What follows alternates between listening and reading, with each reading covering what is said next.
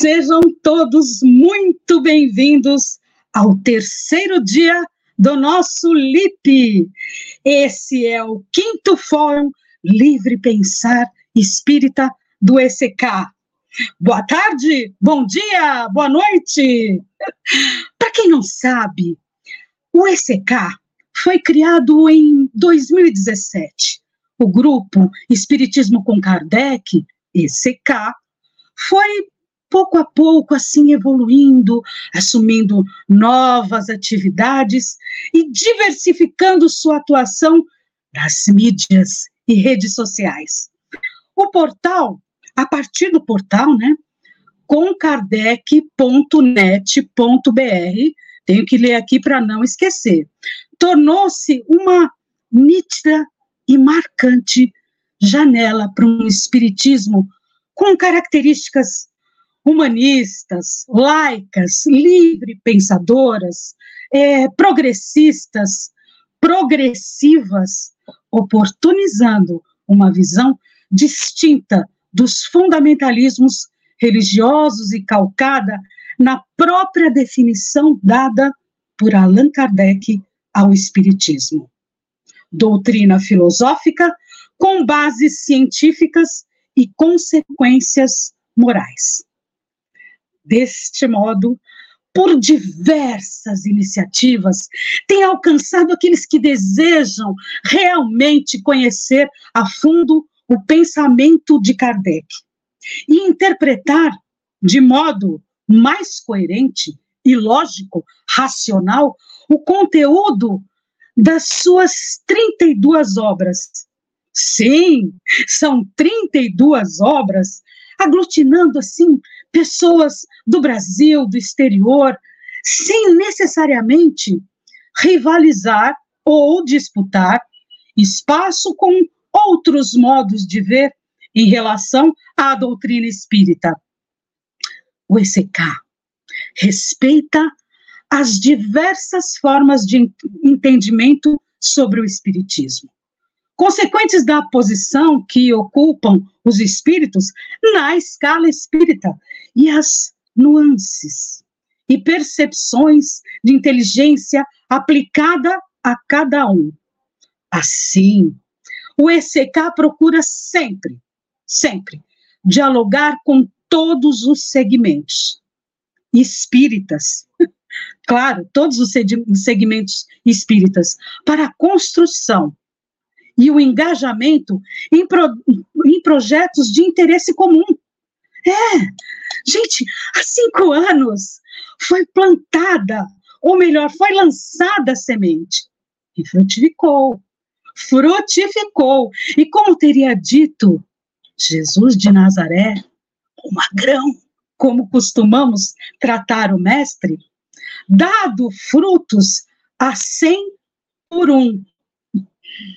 Afagar a terra, conhecer os desejos da terra, se o da terra propícia estação e fecundar o chão. Sim, frutificou, dado esses frutos a cem por um. Este é o Fórum do Livre Pensar Espírita do ECK, LIP, que chega em 2023 na sua quinta edição. Um espaço para debates, dialógica, contraditório e muito, muito sentimento e sensibilidade, trazendo temas da atualidade planetária para uma lente espiritual espírita. Seguimos no nosso terceiro dia do nosso LIP com o tema Música e Espiritismo, uma contribuição ao debate, que receberá com muita alegria e entusiasmo duas personalidades que têm se destacado em debates nessa temática. Saulo Albar, eu espero falar corretamente seu nome, Ricardo Sardinha, o Saulo é do Paraná, o Sardinha é de Minas Gerais, E a costumeira, como já sabemos, a moderação de Marcelo Henrique, de Santa Catarina. Eu sou Débora Nogueira, de São Paulo, e passarei agora a palavra ao Marcelo para conduzir as atividades de hoje. E eu espero que todos aproveitem muito essa live, que a gente possa lançar muito mais sementes e que hoje essa live seja exatamente música para nossos ouvidos. Marcelo, é com você. Obrigado, Débora. Sempre o talento artístico da nossa Débora brilhantando as nossas atividades aqui no SK. Olá a todas, a todos e a todes que estão aqui conosco para fazer mais um embalo, não é de sábado, mas é de sexta-noite, na programação especial desse quinto fórum do Livre Pensar Espírita, uma instituição que preza por uma visão humanista, laica, livre pensadora, progressiva e progressista, como você já sabe e tem acompanhado os nossos trabalhos, os nossos editoriais, a nossa revista espírita e todas as outras publicações e ações do grupo Espiritismo com Kardec. Espero que você possa, como disse a Débora, aproveitar a nossa conversa fraterna, amistosa, solidária com muito debate, muita pimentinha aí nesse tema, e, é claro, com a simpatia e a alegria que é peculiar às atividades do ECK. Bom que você está conosco, que você possa também depois divulgar o vídeo, a gravação dessa live, para alcançar outras consciências e outros corações nessa tarefa importantíssima do Espiritismo como um catalisador das mudanças e das transformações individuais e sociais. Vamos começar a nossa temática citando Allan Kardec, no Livro dos Espíritos, questão 521, onde Kardec indaga as inteligências invisíveis. Podem certos espíritos auxiliar o progresso das artes, protegendo que as artes se dedicam? Olha aí, a acuidade kardeciana em perceber que a arte, a música, a literatura, o teatro, a dança e todas as outras expressões artísticas são importantes no processo de crescimento individual e coletivo. E os espíritos então responderam a Kardec. Assim, espíritos protetores especiais e que assistem os que os invocam, ou seja, garantindo aí a predominância da ação pioneira, primeira de nós encarnados em buscarmos a sintonia espiritual com as almas mais evoluídas. E os espíritos continuam dizendo que os espíritos superiores acodem a essa invocação quando dignos dessa assistência. Que queres, porém, que façam os que julgam ser o que não são? Não lhes cabe fazer que os cegos vejam, nem que os, que os surdos ouçam. Muito dentro da própria fala atribuída ao Magrão, no sentido de veja quem tem olhos de ver e ouça quem tem ouvidos de ouvir. Assim, vamos abrir a nossa terceira noite nesse quinto LIP, trazendo os nossos convidados, que rufem os tambores, que toquem os clarins, para recebermos com muito carinho o nosso amigo Saulo Albach.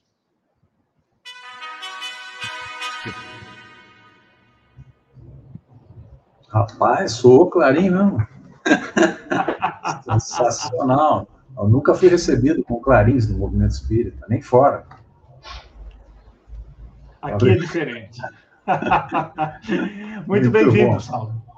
Obrigado, Marcelo. Obrigado pelo convite. É uma honra estar participando do fórum. Não sei se merecia o convite, mas a amizade às vezes faz essas coisas, né, Marcelo? É amigo antigo aí do movimento.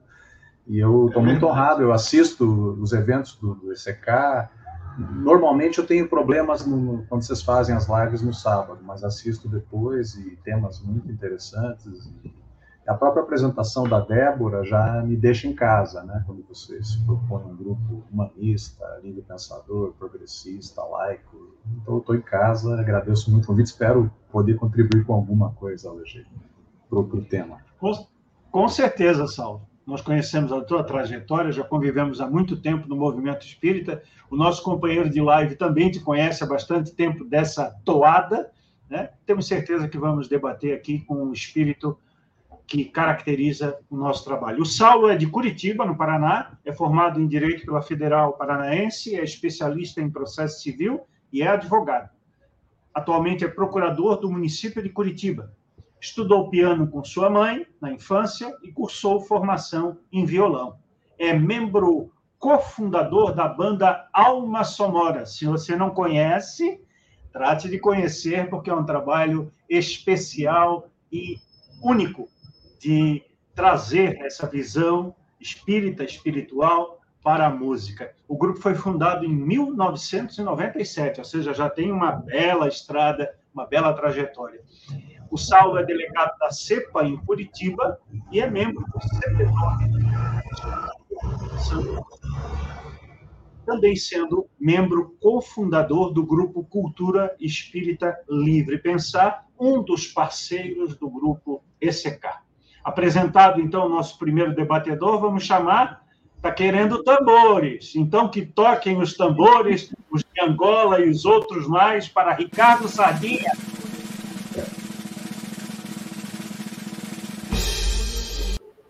Ah! Olá, meus queridos. Boa noite, Marcelo. Boa noite, meu amigo Saulo. Que alegria te rever, meu irmão. É. Muito prazer de estar com vocês mais uma vez. Claudinha, obrigado aí por ter colocado os tambores, né? Eu acho maneiro esses tambores aí. E estamos aí. Papo hoje promete. Será muito animado. Com certeza. Ricardo Sardinha é como eu, nascido no Rio de Janeiro, na capital fluminense, e atualmente reside em Juiz de Fora, Minas Gerais, terra de Itamar Franco, nosso presidente aí da redemocratização do país é analista de sistemas aposentado, é expositor, violonista, pianista, compositor, produtor e arranjador. Ufa! Atua na arte espírita há aproximadamente 40 anos, mais do que eu e que o Saulo, com certeza, né? É, com diversos álbuns gravados, a maior parte dele instrumentais ao piano. É integrante do grupo Espelho da Alma, e atualmente também trabalha na produção de livros de partituras de artistas espíritas, sendo responsável pela área musical do grupo Espiritismo com Kardec. Feitas essas apresentações, gostaria também de agradecer às pessoas que colaboraram com a nossa organização na sugestão de perguntas. O Edmundo César, que vocês devem conhecer, ex-presidente da Associação Brasileira de artistas espíritas, que agora está lá em Portugal, mas não se furtou em dar a sua contribuição para o nosso trabalho. Edmundo conviveu comigo muitos anos no Conselho Federativo Nacional da FEB e é mais um amigo que a gente cultivou daquele tempo e que mantemos laços afetivos, laços fraternos esse, todo esse tempo. Também Louise Rocconi, que é a autora de artigos sobre arte espírita, o Marcos Braga, que já integrou o nosso conselho do ECK, e a Saara Nousiainen, finlandesa radicada no Brasil durante muito tempo, que agora está de volta à Finlândia, mas que também escreve e pesquisa sobre temáticas afetas ao chamado meio espírito. Bom, algumas perguntas eu vou dirigir aos dois, outros vou dirigir a um ou ao outro, não importando que seja exclusiva daquele a quem eu dirigi a pergunta. Havendo qualquer coisa complementar, vocês fiquem em casa à vontade, pode botar o pé aí bem relaxado, que nós vamos começar a nossa oitiva, a nossa atividade de debate. Damos a saudação a todos os que estão se identificando, todos que estão comentando e aqueles que vão também trazer perguntas para que a gente possa inserir na pauta de hoje. Vamos começar com aquela pergunta tradicional, Saulo. Existe uma arte e uma música espírita? Se existe, o que ela é? O compromisso com a teoria contida na doutrina espírita não seria limitadora ou comprometedora do alcance e das características dessa arte espiritualizada? Eu hoje, à tarde, recebi, é, recebi um WhatsApp do Sardinha à tarde dizendo certamente vão perguntar o que é arte espírita. E ele já disse, aquela pergunta que não tem resposta. Eu falei, pô, gostei. Eu estou aí uns 30 anos aí nesse, brincando com música no, né, no meio espírita e eu não tenho resposta para essa pergunta. Realmente eu tenho mais dúvidas hoje, né? Mas, mas, a gente, mas eu sempre conversei sobre esse tema com o pessoal da banda, em eventos espíritas de arte. Na verdade, eu comecei a participar em eventos de arte em Franca, né, no Festival da Canção Espírita de Franca, em 82. Em 82, o tema do encontro era. Eu nunca tinha participado de um evento espírita de arte, né? Então, eu fui para lá, escrevi uma música, é, classifiquei lá para o festival, nunca tinha participado do festival, e, e, o tema do encontro era música, é, como é que é? Arte com mensagem espírita. Arte com mensagem espírita. Esse foi o estudo daquele festival que me marcou muito o estudo, né? Porque eu não, eu não tinha pensado, não tinha estudado. Eu estudava espiritismo, o meu grupo jovem era um grupo de muito estudo, assim, de muita teoria. A gente gostava, a gente passava as tardes, sábado, estudando. Mas a arte não era, não era um dos temas, né? E quando eu voltei de Franca, eu voltei com essa concepção meio, pô, mas é meio por aí mesmo, né? Arte com mensagem espírita. Né? Nós usamos a arte para falar da nossa filosofia. Eu gosto de dizer que nós temos uma filosofia né, espiritualista e eu acho que a arte pode ser usada para você falar da sua visão de mundo, né? Qual a visão espírita através da, da arte. Ela pode até ser doutrinária, não precisa ser, né? Você pode usar uma música para um trabalho educacional, né? isso é legítimo, né? Tem a chamada arte engajada. Então nós podemos usar a, a arte para divulgar a doutrina, mas eu acho que não não é necessariamente não é uma vinculação necessária, né? Agora a resposta assim, arte espírita como conceito, eu acho complicado, acho difícil assim, né? Tem aquela visão de textos antigos, né? É, textos do, da revista Espírita, falando da arte sacra, depois da arte cristã, e depois chegaria na arte espírita. É, acho complicado, assim, hoje a gente manter essa, essa visão. Né? Respeito as pessoas que acham que, que é esse o caminho, né? até porque eu acho que o espiritismo, nem, nem pra, na minha visão, nem é cristão. Né? Essa é uma, uma leitura que o Kardec fez, eu acho que nós não precisamos disso hoje com todo respeito às pessoas que, que pensam que pensam diferente, né? Então, na arte é, é isso. É, eu acho que o espiritismo filosofia ele vai influenciar todo o pensamento da pessoa. Né? Então, eu sou espírita em, tu, em, tudo que eu faço na vida. Eu seria espírita, eu seria a filosofia espírita teria tem que estar presente nas coisas que eu faço. Na arte também. Né? É, não pode ser um limitador, como você colocou na pergunta, né, Marcelo? Mas às vezes é, na prática, às vezes acaba sendo. A gente vê uma música muito limitada em alguns temas, em tipos de enfoque. Eu acho que a gente pode falar disso mais para frente, né? Essa questão da linguagem espírita na, na música. Eu, eu, gosto de falar mais da música, que é onde eu tô, onde eu trabalho, né? Mas em todos os tipos de arte que os espíritas é, realizam, né? A, a linguagem que a gente usa. Eu tenho um trabalho, inclusive, que eu publiquei há bastante tempo atrás, saiu no CPDOC, que é a canção espírita no Brasil, analisando as letras né, de, das, de músicas espíritas, a tendência, a nossa tendência muito evangélica né, de, de letras, mas eu acho que a gente pode deixar isso para frente. Eu queria ouvir o Sardinha também. Me, me cantou a pedra, que essa seria uma das perguntas. Valeu, Sardinha. Obrigado deve ter sido algum tipo de mediunidade, né, Sardinha? Porque nós não conversamos, é, a gente tem essa característica de deixar os convidados à vontade, mas criar esse ineditismo, essa surpresa, para não ser um jogo de cartas marcadas, né? Sardinha, o que, você diz a respeito? Vamos lá. É, esse é um tema que não é consenso nem entre aqueles né, que atuam na arte espírita. Essa é o que a gente chama de uma discussão sem fim. É, tem duas perguntas. Primeiro é se existe uma arte espírita. Né? Primeira coisa. No meu entendimento, sim.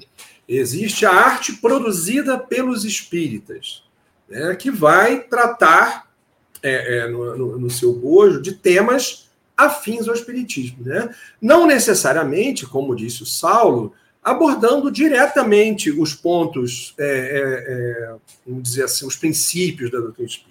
Né? Então, muitas vezes, você pode abordar questões morais ou questões filosóficas que são, né, que fazem parte de, dessa orientação espírita, sem necessariamente falar de reencarnação, sem necessariamente falar sobre sobrevivência da alma, mas tratar desses temas. É, eu acho muito interessante o, um dos mais importantes compositores espíritas, né, que é o Alan Filho, né, o Saulo deve conhecer, né, Saulo?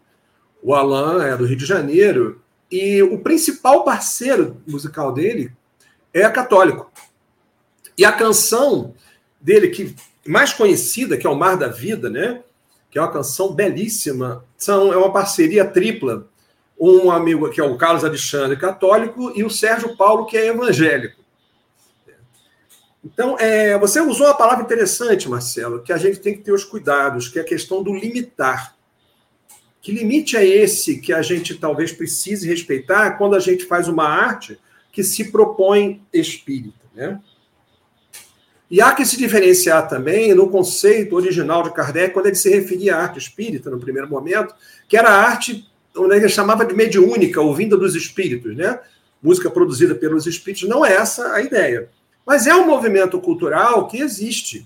Como existe a, a música católica, a música evangélica, existe a arte produzida pelos espíritas. Agora, definir isso é impossível, a gente não consegue. Eu já participei de vários grupos de, de, de debate discussão, e você não consegue chegar numa definição que seja suficiente para dizer, ah, é isso aqui, pá. Aí você vai ter uma canção que vai fugir disso. É, por exemplo, o exemplo que eu dei agora. Ah, não, é a canção feita por quem é espírita. Mas as canções do Alan Filho, então, elas seriam meio espíritas, porque o parceiro dele é católico. Né? Então, é, é, é, Qualquer tentativa de se colocar isso dentro de uma caixinha, ela acaba de alguma forma fugindo.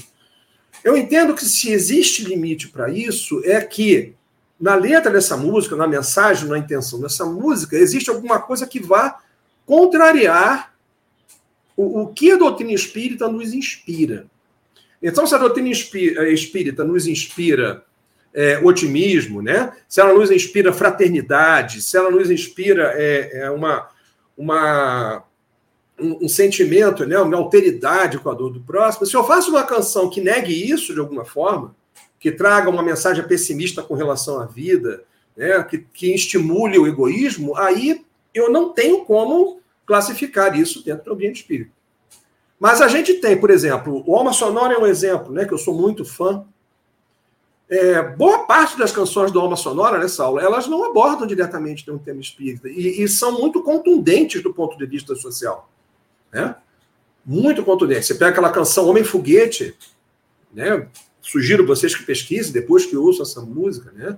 é uma coisa fantástica. O próprio Espelho da Alma, que é o grupo que eu, que eu participo, ela também é uma das primeiras bandas de rock espírita, né? tem mais de 30 anos ela é uma banda também que boa parte das canções elas tratam das questões da alma humana de uma forma sutil, sem ser doutrinária, mas existem preferências nesse sentido, né?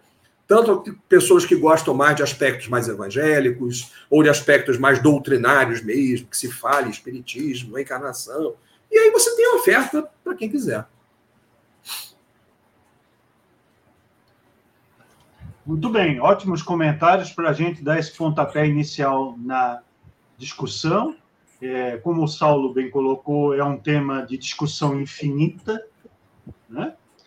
e permeia essas situações que vocês levantaram. O importante é não tirar do nosso da nossa alça de mira a ideia de que há muitos espiritismos, há muitas formas de se fazer música ou arte espírita, e cada uma tem o seu lugar porque atinge um público específico. Nós não estamos aqui nessa live hoje para dizer que a arte ou a música espírita deva ser dessa maneira ou de outra. Afinal de contas, o livre-arbítrio, a liberdade é que permeia todos os nossos atos. E nós, como livre pensadores, os três, não poderíamos dizer que existe uma única forma correta, verdadeira de se fazer arte ou fazer música espírita. O que a gente vai trazer hoje aqui são alguns apontamentos para fazermos todos refletirmos acerca do uso dessa mensagem através da arte e da música. E que público nós vamos estar querendo alcançar. Olha só, é, eu agora vou fazer uma série de perguntas e vou alternar entre vocês, que são perguntas egressas de duas situações específicas que eu vivi. É, eu faço música desde 1983 e também tive é, atividades é, de grupos vocais, de corais, é, de banda espírita. Nossa banda foi a primeira do estado de Santa Catarina, a Gitesus Band, e nessa situação isso me levou a participar do grupo que fundou aqui em Florianópolis a primeira instituição tida como centro espírita filiado ao movimento federativo, que vocês devem conhecer, o Núcleo Espírita de Artes. Foi fundada no dia 13 de maio de 1989. Olha aí o simbolismo da data, né? Não foi proposital. A gente se reuniu e decidiu, numa reunião, fundarmos o núcleo e depois constituirmos o mesmo como uma sociedade, uma instituição, um centro espírita. E aí isso me levou a fazer várias incursões sobre arte, falando de arte, fazendo palestras, escrevendo sobre arte a nossa visão, que naquele tempo já era progressista, embora nós ainda estávamos vinculados ao movimento federativo nas instituições e no próprio Conselho Estadual e Federal. Então, eu fiz uma palestra no próprio NEA e fiz uma palestra no extremo oeste do Rio Grande do Sul, numa cidade que vocês também devem conhecer de nome, os nossos telespectadores aí, os nossos audientes também, que chama Alegrete, né, no do Rio Grande do Sul. E aí é, foram-me feitas diversas perguntas nessas ocasiões. Então, eu quero dividir com vocês, uma com um, uma com outro, com aquela liberdade de um comentar do outro também, né, para fazer essa série de cinco perguntas, seis perguntas sobre isso. A primeira é para você, Sardinha. Existe influência marcante da doutrina espírita na música? Ou seja, aí nós vamos sair do epíteto ou do adjetivo música espírita e trabalhar com a ideia de que a filosofia espírita, que o espiritismo enquanto doutrina e também enquanto prática, porque a doutrina num livro seria algo morto, ela precisa estar em andamento, em processamento, não é verdade? Então, se ela exerce alguma influência na, na, na música, de que natureza seria essa influência? Marcelo, não sei se eu entendi bem a sua pergunta. Quando você fala dos conceitos da doutrina espírita, poder, ver se eu estou entendendo, deles é, é, influírem numa música que é feita em geral. Né? Isso. Por, que, por que, que eu, eu tento situar a, a, sua pergunta? Que você pode ter, a gente tem, né, diversos compositores populares, né, no Brasil, por exemplo, bastante, né, vai pegar o Milton Nascimento.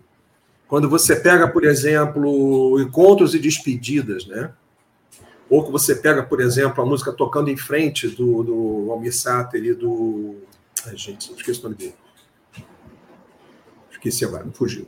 Renato Teixeira. Renato Teixeira, obrigado.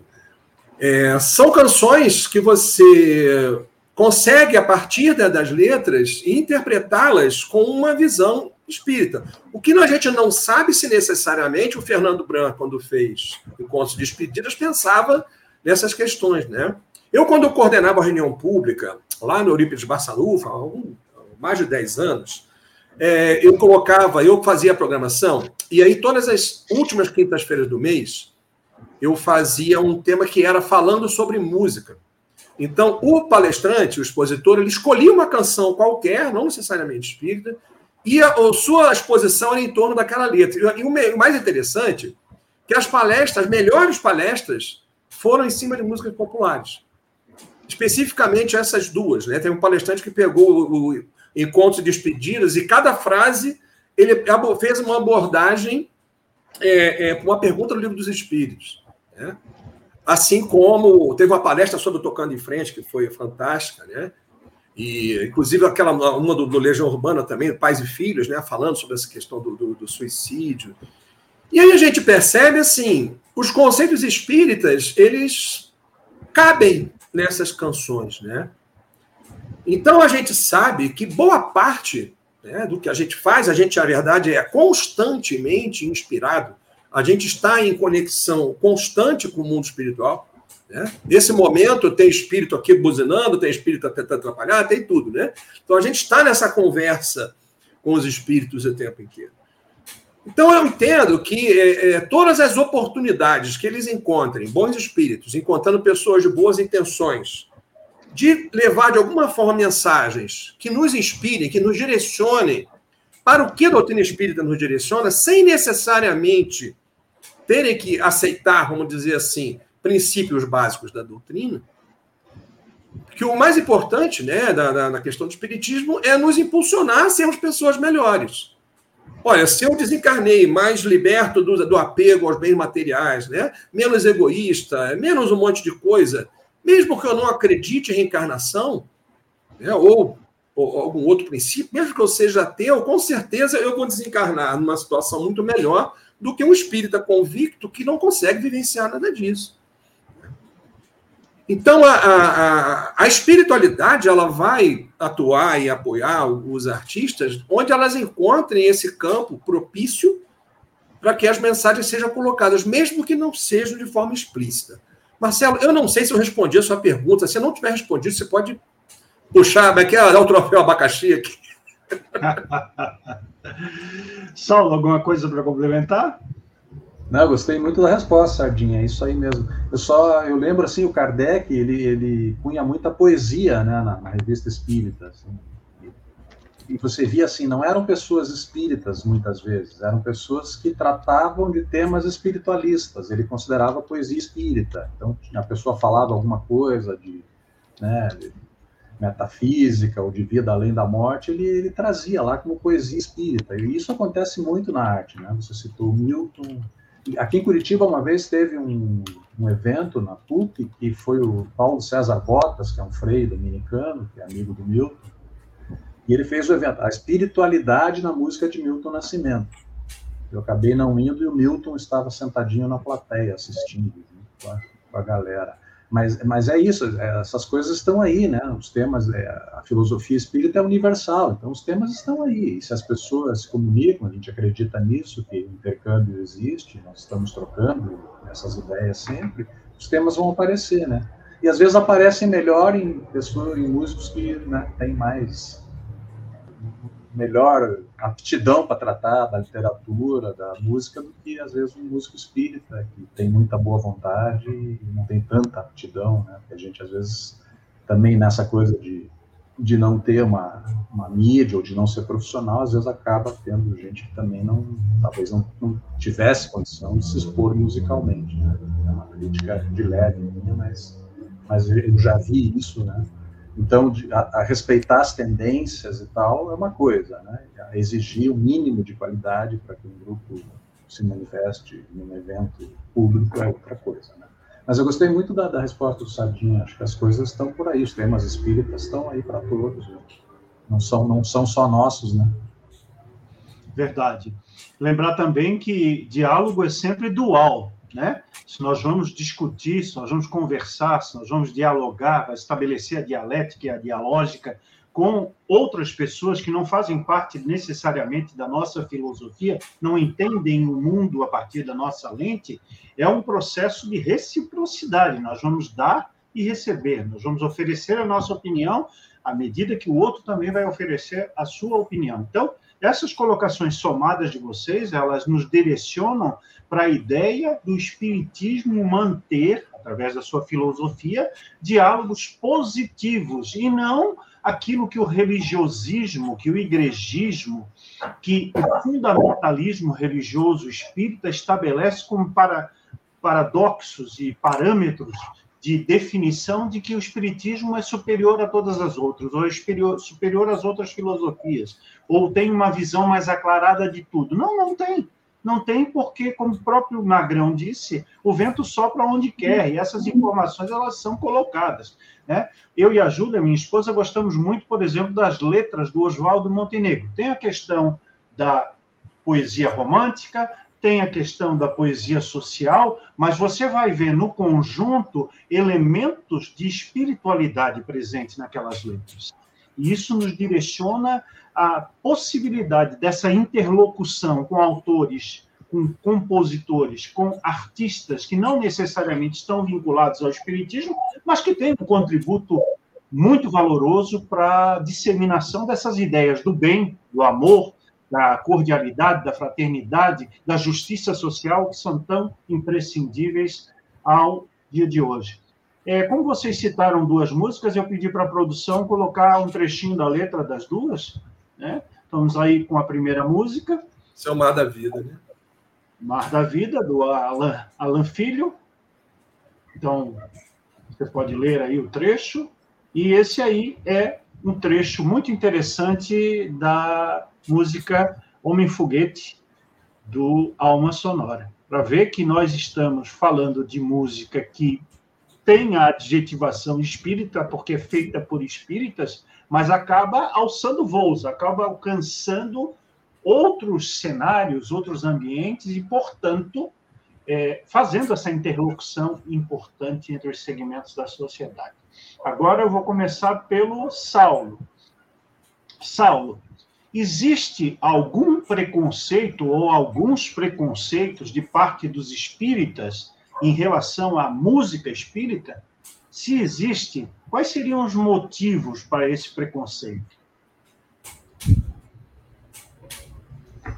Existir existe, Marcelo eu, eu nunca tive preconceito, sempre fui muito aberto com a arte espírita. Assim. Eu comecei com canto coral, inclusive, meu centro eh, cantava músicas do maestro Álvaro Osman, que é um cara, é um precursor de música espírita no Brasil, pouco falado, mas aqui no Paraná ele, ele é uma influência grande no movimento espírita. Assim. Então, na minha época, os centros, todo mundo cantava as músicas dele, ele gravou dois discos, dois vinis, é o Evangelho cantado à luz do Espiritismo, se não me engano o nome do disco, com um coral de meninas do lar Ercília Vasconcelos, lembrando da capa e lembrando do... E, e ele foi até no programa do Chacrinha com esse coral, segundo as pessoas aqui do Paraná, na década de 60. Então, é um cara bem importante assim, para a história da, da, música espírita. Né? É, mas, é, é, por exemplo, eu, eu, lembro de uma apostila que eu vi e que era de, um, de uma federativa do Nordeste, pior ainda, porque o texto era assim: não podemos admitir ritmos como coco, baião, chachado dentro do centro espírita. Eu falei, cara, um cara de uma federativa do Nordeste escrevendo isso, aquilo me chocou, assim, porque eu adoro o baião, adoro o Luiz Gonzaga, né? É, e, e, toda a turma do Nordeste que veio depois, ao seu Valença, acho um craque, adoro a música do cara.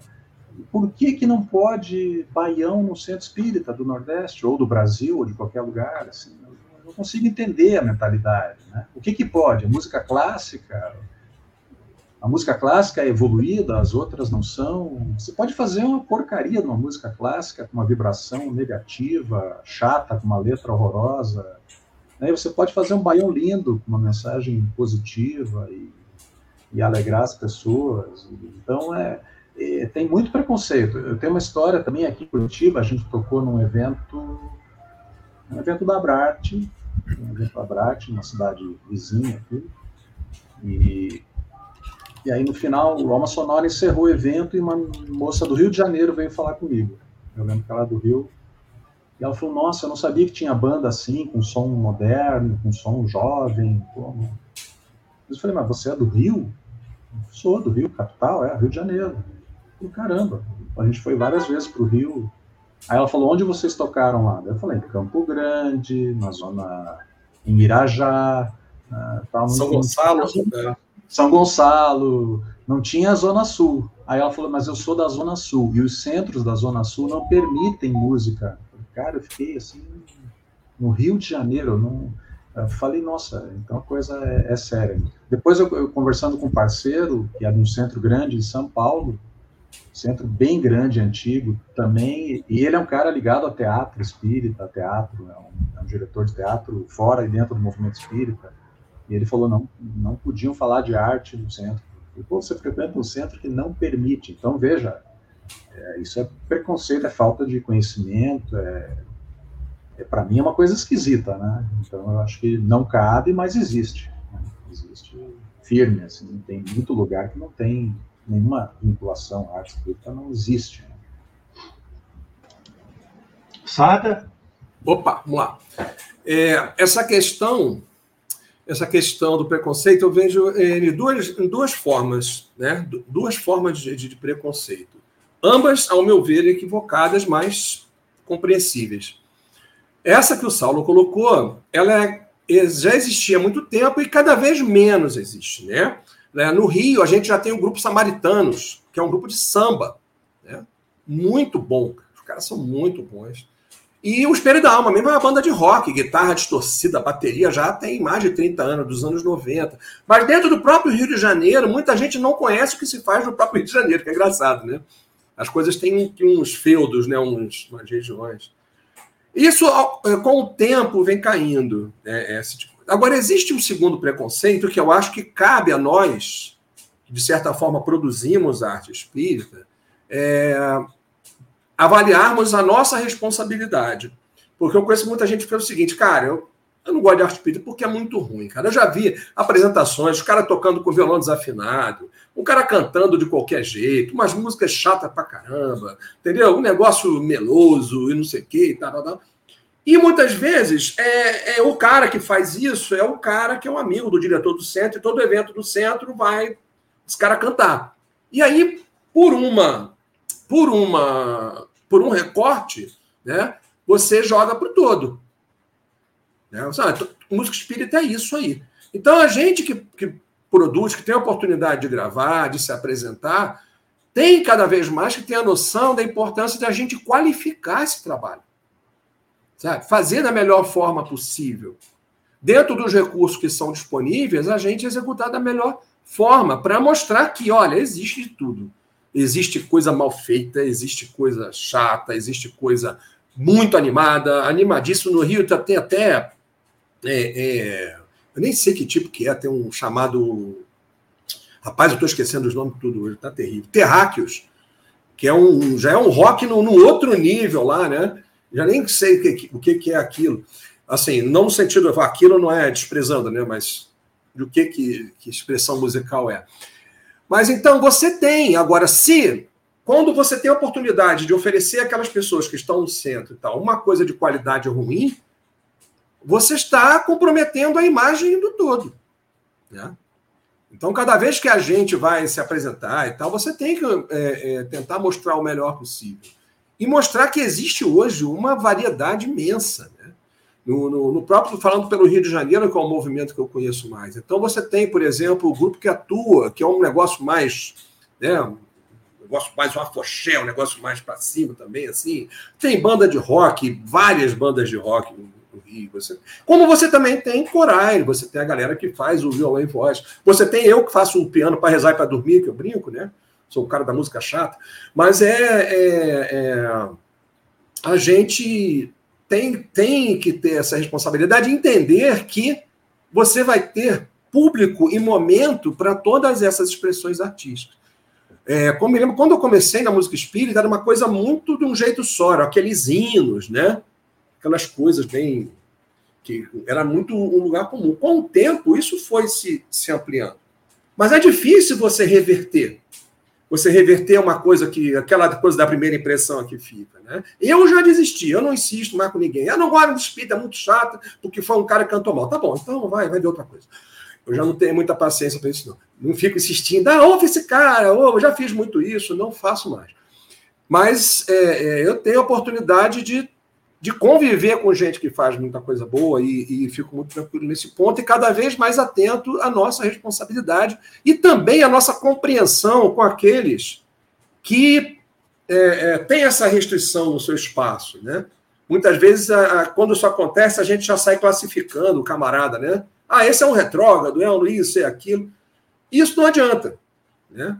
O melhor forma é você tentar, pelo diálogo, eu, isso também atua na nossa responsabilidade, da nossa postura pessoal.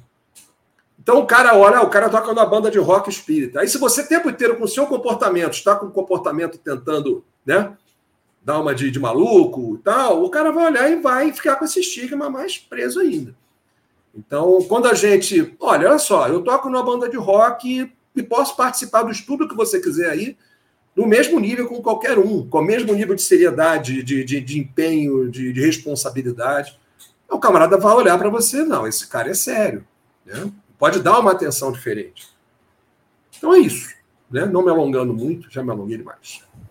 Desculpem meu desabafo. Bacana. Bacana, bacana. Todos nós temos desabafos, né? É, eu e Sardinha fomos contemporâneos, embora Sardinha um pouquinho mais antes do que eu, mas houve, sabe, Saulo, um intercâmbio muito bacana entre Santa Catarina e Rio de Janeiro na questão das mocidades e da arte espírita. Né? Nós produzíamos músicas para lá e eles produziam músicas para cá. E muitas músicas do Rio eram arranjadas por maestros de Santa Catarina para fazer o arranjo coral e devolvidas, e lá eles faziam também as apresentações. Então, foi um intercâmbio muito bacana, né? durante muito tempo. Bom, é, como vocês dois tocaram na questão da, da qualidade e do profissionalismo, nós temos aqui algumas perguntas sobre isso. E aí vou fazer um pinga-fogo, né? É, para vocês serem o mais breve possível, para a gente poder enquadrar mais mais respostas e mais questões, né? Sardinha, é, falando do profissionalismo, como realizar um trabalho espírita musical que tenha esse caráter profissional, que tenha essa qualidade do profissionalismo? Tá. É, eu já tive oportunidade de tocar em eventos, em teatros belíssimos. Você já tem hoje bastante gente que tem essa preocupação. Né? É lógico que você vai fazer eventos normalmente desse tipo, você vai alugar um teatro e tal, você vai acabar cobrando ingresso para poder custear isso tudo. Mas eu já tive muita oportunidade hoje de ter uma estrutura à disposição. Agora, o que eu costumo dizer é o seguinte: nem sempre a gente vai ter essa estrutura. Às vezes a gente é convidado para um evento beneficente de um centro que não tem muitos recursos. Então eu não posso chegar para o cara e dizer, não, você vai ter condição de botar uma banda com não sei que, som de primeira. O cara, não, infelizmente não tem. Tá bom, então é o seguinte, eu vou com o meu violão. Você não tem som, eu vou levar o meu som e vou fazer o que dá para fazer com aquilo. O que eu sou contra é a gente deixar de fazer alguma coisa pelo fato do espaço não te oferecer as condições. Né? Quando oferece, acho que a nossa responsabilidade aumenta de você chegar ali e fazer esse melhor possível. Cada vez mais eu tenho tido oportunidades de me apresentar, de participar de eventos que proporcionam essa qualidade sonora, principalmente, né, os recursos. Então isso é uma coisa que vem é, que vem no crescendo. Sendo curto aqui. Beleza. Ainda sobre a qualidade, Saulo, é, tem uma pergunta muito interessante que me foi feita para enquadrar esse tema dentro da, da, da reunião, da, da, palestra espírita sobre música e arte. Levando em conta tudo isso que foi falado de nós temos um aprimoramento da qualidade, um profissionalismo ao tratar a música, né? e profissionalismo não quer dizer necessariamente receber uma paga financeira pelo trabalho que se está realizando. Vamos separar a questão. Eu posso ser profissional e fazer um trabalho voluntário. Posso ser profissional e não cobrar. Né? É, em alguns, alguns eventos que eu fui, é, fui fazer uma palestra e aí encontrei uma pessoa que sabia que eu cantava, que eu regia coral e tal. E assim, ah, tu não vai sair daqui sem cantar uma música para a gente hoje. Então a capela a gente improvisa, mas a gente faz com profissionalismo, faz com qualidade. Né? Essa questão precisa ser ressaltada. Então a pergunta é a seguinte, Saulo: como nós podemos conciliar essa aludida qualidade no trabalho da música espírita frente a uma necessidade premente, presente nas instituições espíritas, de pessoas que não têm muito talento, ou não têm muita qualidade, ou não são profissionais da arte, da música, poderem expressar e exercitar a música nos trabalhos espíritas. Essa é uma sinuca de bico, Marcelo. Já ouviu falar a expressão, né? Sinuca de bico. É um nó górdio, sei lá. É... Eu essa é uma outra questão que a gente discute muito quando está reunido em festival, com outras bandas ou com músicos, né? E eu, esses tempos eu perguntei para o Alberto Santurião, acho que o Sardinha conhece o Santurião, grande diretor de teatro, parceiro meu em algumas músicas, um poeta maravilhoso. Eu falei, qual que é a diferença quando você faz teatro fora do meio espírita e no meio espírita? falou, fora do meio espírita, eu ensaio durante seis meses, todos os dias da semana, cinco, seis horas por dia. No meio espírita, eu pego o grupo, ele citou lá o grupo que ele trabalha né, para o festival, eu pego um mês, no final de semana, ou no sábado, ou no domingo, duas a três horas. Não tem como a qualidade ser a mesma.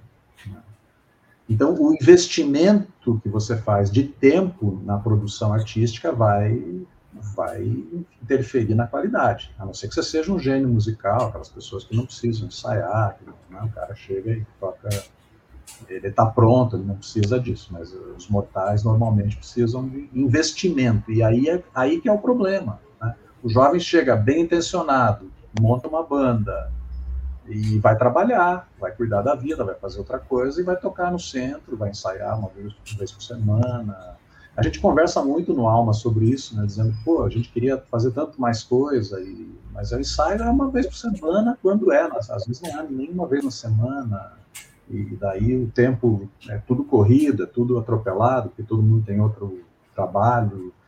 Então, é, essa coisa é um nó. Né? Uma vez eu, a gente foi num evento, no Rio de Janeiro, na, na, na TV lá do Ar Fabiano de Cristo, e no estúdio de gravação, a gente fica um tempão lá até chegar a nossa vez, um monte de gente que ia tocar e tal. Eu estava lá. Você estava lá, né? Isso. E tinha um papel no estúdio, tinha um papel no estúdio que algum técnico deixou cair e era era o set de equipamentos que a oficina G3 eh, exigia para tocar. Oficina G3, para quem não sabe, é é a maior banda de música do, do movimento evangélico. É, são músicos absurdos, assim, os caras tocam o que eles quiserem. A gente olhou, a gente começou a rir, né? Porque assim, microfone tal, importado, alemão, não sei o que, cabo. Eu olhei para os caras, imagina a gente fazer uma lista dessa no movimento espírita. A gente mal consegue que o cara tenha uma caixa de som para tocar, né? Então, assim, o movimento evangélico, não estou comparando, estou jogando essa questão. Essa questão é muito em aberto para mim. Assim. Eles investem em arte, investem pesado. Né? Inclusive, na construção, eu fui em evento, um casamento, por exemplo, em Maringá, uma cidade é, que a minha esposa nasceu e teve casamento com uma amiga dela em Maringá. Nós fomos, a, era evangélico, assim, e a instituição, a igreja lá evangélica, foi construída já pensando no som. Tinha um palco absurdo, tinha uma sala de som. Eu fiquei maluco, né? Os equipamentos de som, assim. Então, é, eles investem nisso. Não sei se esse é o caminho para o espiritismo também ou não. Mas a gente querer qualidade, né? Num, num investimento amador, que você investe muito menos do que um profissional, é um nó, é um nó. Então a moçada, hoje eu vejo, eu falei, não sei se a banda dos meninos vai durar, porque daqui a pouco eles vão estar trabalhando, vão estar fazendo outras coisas. É, essa coisa de não cobrar, de cobrar ingresso, o espírita tem um pudor, eu acho, às vezes exagerado, né? Ah, vender livro pode, vender CD às vezes não podia. Então, umas coisas assim que eu não entendia, né? E, uh, você faz um, um, evento artístico que não seja no centro espírita, os espíritas não vão, só vão no evento no centro, mas o grupo produziu arte a vida inteira para o movimento. É, então é complicado, eu, eu não, não, tenho a resposta, Marcelo. Eu tenho a dúvida se nós vamos conseguir melhorar de padrão com esse tempo de investimento que, as, que os espíritas que fazem música têm para produzir música espírita. Né? Essa é a minha dúvida. Se é possível a gente crescer. Embora, é, o Sardinha falou, tem muita gente boa fazendo né, arte espírita, arte no movimento espírita. Mas eu não sei se é muita também, né, Sardinha, pelo tempo que a gente está na estrada, não sei se é muita. Agora, acontece o seguinte também, a gente não tem uma mídia espírita, a gente não tem uma articulação, uma rede, então a gente não, nem conhece as pessoas, né? Eu, às vezes, o cara fala de um grupo, não sei, nunca ouvi falar. Como tem o Alma Sonora, por exemplo, a gente circulou em algumas regiões, assim, tem outras que o pessoal também conhece, então, até aqui em Curitiba, assim, tem lugar que não conhece a gente, então não tem uma mídia, né? Não tem um, órgão centralizador da arte que possa divulgar isso de uma forma que todo mundo fique conhecido, né? Então, esse acho é um grande nó, uma pergunta muito difícil. Eu tenho bastante dúvidas assim, para frente se as pessoas conseguem manter um, um, padrão com esse esquema amador nosso. Né? Eu posso? É, no Rio, existe já uns mais de 10 anos uma associação chamada Nova Arte, que foi uma iniciativa muito interessante, eu não sei se o Saulo conhece, que são pessoas que que atuam nessa produção, que eles investem em equipamento. Então a gente contribui, eu sou sócio do Nova Arte todo mês, o próprio movimento espírita contribui. E aí todo evento que você vai fazer, a gente, por exemplo, Espelho da Alma não faz mais um show se não tiver o Nova Arte nos apoiando. Então os caras já sabem tudo, o que, é que precisa fazer. Então, na verdade, os profissionais, os profissionais não, as pessoas voluntárias trabalharem não são remunerados, né? a gente paga o Nova Arte para fazer, eles investem, na verdade, na melhoria desses equipamentos. Isso deu um salto qualitativo, tanto em iluminação quanto em som, muito grande lá no Rio. Sabe? Isso foi uma coisa que foi muito interessante. E a gente existe, eu acho que existem mídias que divulgam, sabe, a, a arte. Tem uma série de rádios, web rádios espíritas que tocam, o pessoal está sempre me pedindo. O problema é isso chegar nas pessoas. O próprio clube de arte o Clube de Arte foi um grande divulgador da música espírita pelo Brasil, né? com, com CDs. Poxa, o meu trabalho, quando foi lançado pela primeira vez pelo Clube de Arte, eu recebi e-mail de gente do Brasil inteiro. Então, foi um grande divulgador. O problema é assim: não dá para a gente se comparar com um caso a força e tal, toda a, a, estrutura que tem evangélicos e católicos quanto a isso. Né? A gente ainda luta bastante. No, no, Spotify, por exemplo, existe um negócio chamado Spiritfy, você conhece? é, um, na verdade, uma grande playlist. Todo trabalho espírita que eu vejo que é publicado, eu mando. É o Rodrigo, lá de Brasília, que ele administra. E você tem um ambiente dentro do Spotify de produção de arte espírita, sabe? Enorme. Você tem lá, aí você tem de tudo que é tipo, né? O problema é fazer isso sair dessa nossa caixinha, sabe? O próprio espelho, dependendo de onde a gente for tocar, parece que nós somos os Beatles, cara. Lota, lona, não sei da onde, Aí você sai um pouquinho, 100 quilômetros dali, os caras nunca ouviram falar na gente. Vamos tocar aqui em três dias, o pessoal ficou olhando para nossa cara. Isso é que é complicado, né? Marcelo?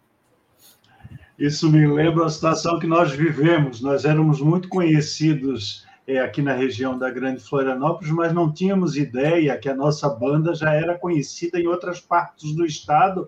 Por quê? Por causa do movimento de jovens, as pessoas assistiam nossas apresentações aqui e chegavam nas suas cidades só oh, tem uma banda espírita. Banda espírita? É, uma banda espírita começou um trabalho lá em Santa Catarina, lá em Florianópolis, e é muito legal. Aí nós fomos convidados para um encontro de arte na cidade de Itajaí. E chegamos lá, e nos assustamos com a recepção das pessoas, porque não sabíamos que efetivamente eles conheciam a nossa, a nossa música, o nosso jeito de cantar, etc. E isso foi muito gratificante, né? porque mostra aí o poder da disseminação.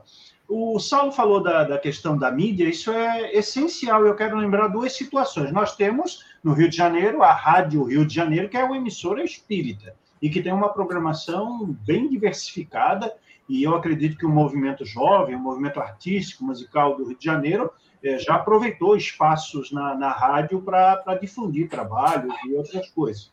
É, em São Paulo, e aí é uma rádio, uma, uma empresa maior, né, que, que está nacionalizada, a Rede Boa Nova de Rádio e a TV Mundo Maior também é um espaço significativo para iniciativas que tenham qualidade, tenham conteúdo, tenham uma formatação mais ou menos profissional. Né?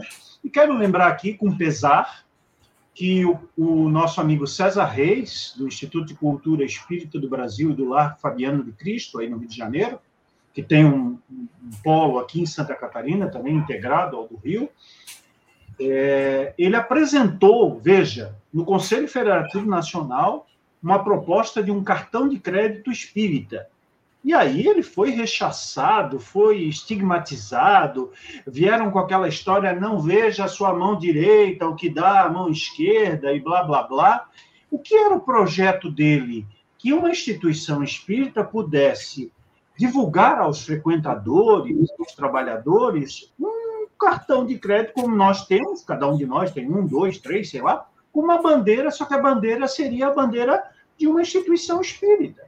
E quanto mais pessoas adquirissem aquele cartão, o órgão promotor, que era o Lar Fabiano do Cristo, repassaria parte da receita do pagamento das, das taxas e, e dos, dos, valores que cada empresa passa à administradora do cartão para as suas atividades, é, que poderiam ser doutrinárias, de divulgação, artísticas, e esse modelo, infelizmente, ficou restrito ao próprio Lar de Fabiano de Cristo, porque a Federação Espírita e principalmente as federações estaduais não quiseram encampar. Né? Nota aí a dificuldade, que a gente fala muito, ah, não tem recursos, ah, o, o Espiritismo vive de doações e das contribuições dos associados. E quando vem um projeto audacioso, um projeto novidade, isso aconteceu no final da década de 90. Né? Imagina, se nós tivéssemos aí há cerca de 25 anos esse projeto frutificado, quantas instituições e quantos grupos de arte teriam sido beneficiados com um gesto simples, porque cartão de crédito todo mundo usa. Cada vez menos se usa o dinheiro físico, dinheiro em papel, moeda, né?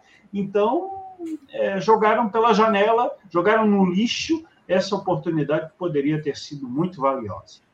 Gente, eu queria agora trabalhar um pouquinho mais sobre a questão da arte, da música associada à mediunidade. Então, vou fazer uma pergunta é, para os dois, relacionada é, a esse tema mas que vai depender, claro, da experiência pessoal de vocês. Ambos são músicos, ambos são espíritas, ambos têm mais ou menos mediunidade, né? e, portanto, acredito vão poder, ou sobre si, ou sobre pessoas próximas, dar algum tipo de depoimento nesse sentido para enriquecer ainda mais a conexão, a simbiose entre espiritismo e música.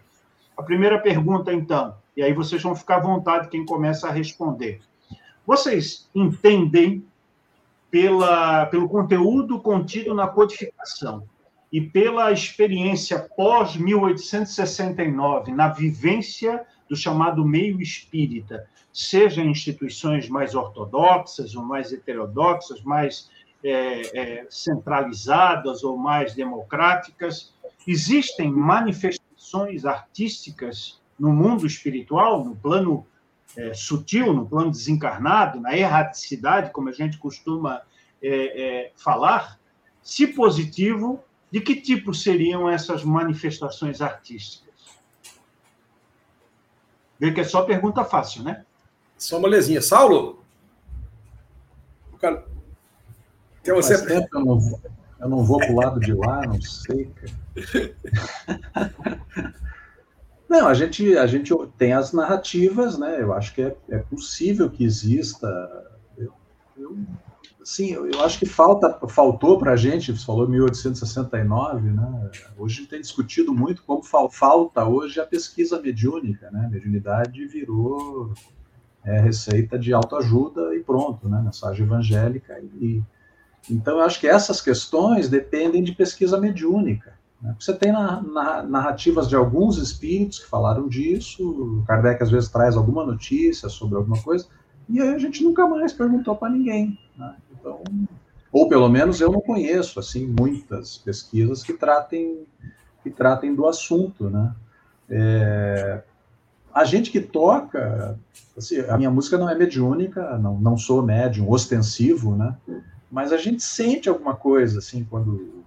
Até o começo de uma música, do nada, assim, você começa com uma ideia. Então, me parece que tem um intercâmbio. Assim. Eu, eu, por exemplo, o pessoal às vezes vamos compor junto. Eu nunca compus junto, eu não consigo.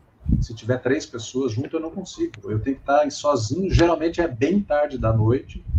Geralmente começa assim. Eu tenho que estar sozinho, tem que estar silêncio, tem que e às vezes uma ideia começa uma frase, né, a frase musical, às vezes é uma frase literária, você não sabe muito bem como. Então eu acredito que nesse intercâmbio entre pessoas que gostam da arte, né, que tem, tem que ter uma afinidade, assim, não, é, também essa questão de ser superior ou não, acho que a gente tem, precisa dar uma, uma repensada nessas, nessas questões hoje, né mas eh, até brincava com o Alma, assim, por exemplo. Vocês acham que um grande músico da história da música, se vier, né, ajudar alguém aqui, vai se comunicar com o Heriberto Gismonte ou com o Alma Sonora? Não adianta um gigante vir falar com a gente, porque a gente não tem informação para entender um, né, um gigante da música. Uma, o Gilberto Gismonte tem, então, certamente. O Hermeto Pascoal, que é outro gênio brasileiro, diz: Eu sou médium. O Hermeto tem uma entrevista na revista Planeta, né, aquela revista que circulou há muito tempo, e ele disse: Eu sou médium, eu me comunico, eu faço música E eu fui num show dele que ele falou, falou, tá aqui o, o Telones Monk, tá aqui, e pediu para eu tocar a música dele, pediu para eu tocar do, do meu jeito, para eu tocar do meu jeito. Round Midnight, vou tocar do meu jeito, porque ele tá aqui, o irmão Telones Monk, tá.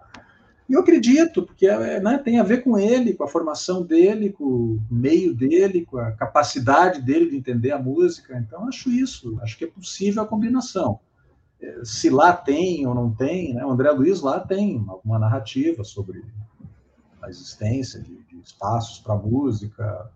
Mas realmente eu acho que a gente não fez pesquisa, fica né, na opinião de um espírito ou outro. Eu tomara que tenha, que eu vou estar tá lá nesse cantinho, né? Morrer me deixa no cantinho de música. Como diz a Dora, nosso lar acho meio chato, me manda para um outro lugar, acho muito autoritário e conservador, me manda para um outro lugarzinho. Mas se tiver música, eu fico lá também no cantinho. Vou, quem sabe, aprenda mais, porque eu eu acho que o meu investimento também. Vocês falam de músico, eu acho que o Sardinha é músico. Eu sou um. O Sardinha usou uma vez a expressão: nós somos peladeiros. Peladeiros, eu adorei isso. É isso aí, você pode fazer, mas você pode fazer um joguinho bom, às vezes, numa pelada. Né? Eu arriado, camisa fora do calção.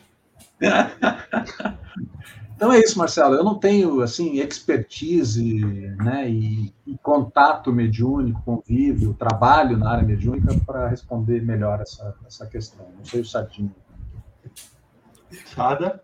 É, antes de eu, de eu entrar no tema, deixa eu só falar. Eu convivo em alguns grupos com o André, que é companheiro do, do Saulo, né? Do, do, que é o cantor do Alma Sonora, né? E uma vez ele deu uma definição perguntaram: ah, mas quem é que faz as canções do Alma e tal? Ele falou: é fácil de ver. Se tiver até três acordes, sou eu. Se tiver quatro, é o Douglas. Se for difícil de tocar, é o Saulo. Né? Então, na verdade, o músico mesmo é ele. Né? Bom, voltando a. Isso foi mesmo, está lá registrado. Agora, essa questão do, do mundo espiritual, eu acho que assim é uma mudança de paradigma tão grande, porque a gente conhece, porque a gente tem aqui na, dos nossos sentidos, que eu não consigo ter a menor ideia de como é que rolam essas coisas lá. Eu, sinceramente, fico muito curioso. E a mesma coisa que o Saulo colocou. Cara, será que se eu desencarnar não vou poder tocar violão nem piano? Eu vou ficar muito triste, vou ficar perturbando aqui os pianistas e, e, e violonistas lá, né? igual aquele espírito do Ghost lá, né? Tem aquele só uma tragadinha, eu vou ficar aqui só, só um acordezinho, né? É, a gente sabe que rola né? E pelo que a gente já viu algumas descrições, rola em níveis assim é, muito acima do que a gente consegue conceber. Eu não lembro exatamente qual foi o espírito que uma vez é, falou que no nosso planeta aqui, né, as áreas mais elevadas, né, vamos dizer aquelas músicas do bar, são como ruídos, né? São como ruídos de, de, de, de... ele deram uma, uma expressão de que negócio você fica tocando a musiquinha aqui. Né? Então, que a gente não consegue é, é, ter noção de como é que acontece isso. Mas que acontece, acontece. Quanto à nossa produção, né, é, vou falar no meu caso específico, né, eu só desentupi oficialmente o meu lado compositor em 2020. Então, eu tenho dois, dois álbuns, agora não fala mais disco, né, agora é álbum, né? Dois álbuns autorais ao piano. E eles, com certeza, têm um componente mediúnico muito forte. Eu não tenho dúvida quanto a isso. Né, eu estava até batendo um papo antes aqui com, com o pessoal, falando: olha, eu sentava ao piano e as músicas vinham direto. Direto. A ideia da música vinha, eu gravava correndo no celular para não perder a ideia, e vinha outra, e vinha outra, e vinha outra. E, então é muito difícil dizer que isso 100% da minha, da minha capacidade. Com certeza tem agora. Eu até já ouvi de uma amiga médium do, da Casa do Caminho, que era o grupo que eu participava, né? Que ela até me passou alguns nomes que ela viu lá de, de espíritos tal, alguns até um pouco mais é, conhecidos, mas que eu evito ficar comentando, até porque eu acho que, por um lado, pode ser um ato de humildade para dizer que o trabalho não é nosso, por outro, pode parecer que ele está tirando onda, né? Ah, eu toco, eu recebo fulano, ciclano, então os espíritos é, é, realmente elevados estão, não estão preocupados com isso, nem a gente deve ficar. Mas com certeza não tenho dúvida de que as canções que vieram pelas minhas mãos ali têm uma minha participação mínima. Legal, legal esse depoimento. Né? Quando a gente fala dessa questão é, mediúnica, e quando a gente fala do plano espiritual, da erraticidade, nós estamos muito embebidos nessa teoria que tomou conta do movimento espírita e que o Saulo mencionou, que é a opinião de um espírito se tornar voz corrente e verdade indiscutível. Todas as afirmações contidas na mediunidade brasileira, ou seja, as produzidas por espíritos, notadamente espíritos de língua portuguesa, com o concurso de médiums brasileiros. Ela tem essa característica de estabelecer um lugar fixo no mundo espiritual, onde temos colônias e vales, etc.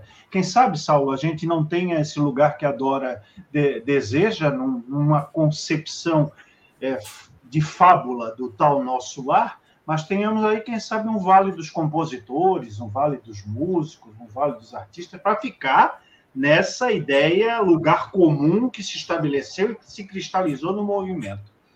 Eu tenho conversado muito em algumas lives e com o nosso pessoal de, de retaguarda do ECK, que conforme está em o céu e o inferno, os espíritos que desencarnam, eles não conseguem, eles não saem da atmosfera da Terra. Eles ficam imantados ao plano onde eles estão fazendo as vidas sucessivas, as encarnações uma por vez. Então, é muito mais coerente imaginarmos que o tal mundo espiritual é o mundo que nós habitamos enquanto físicos. Só que eles fazem parte, como disse Herculano Pires, de uma outra população, a população desencarnada. Né? Então, nos teatros, nas casas de show, né? nas gafieiras, nós que somos do Rio, né, Ricardo?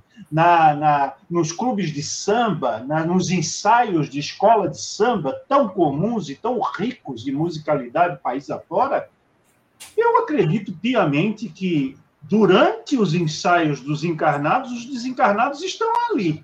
E quem sabe, no momento em que o teatro está fechado, as luzes estão apagadas, os espíritos estão ali fazendo música, fazendo teatro, fazendo dança, como tal o fizeram na Terra.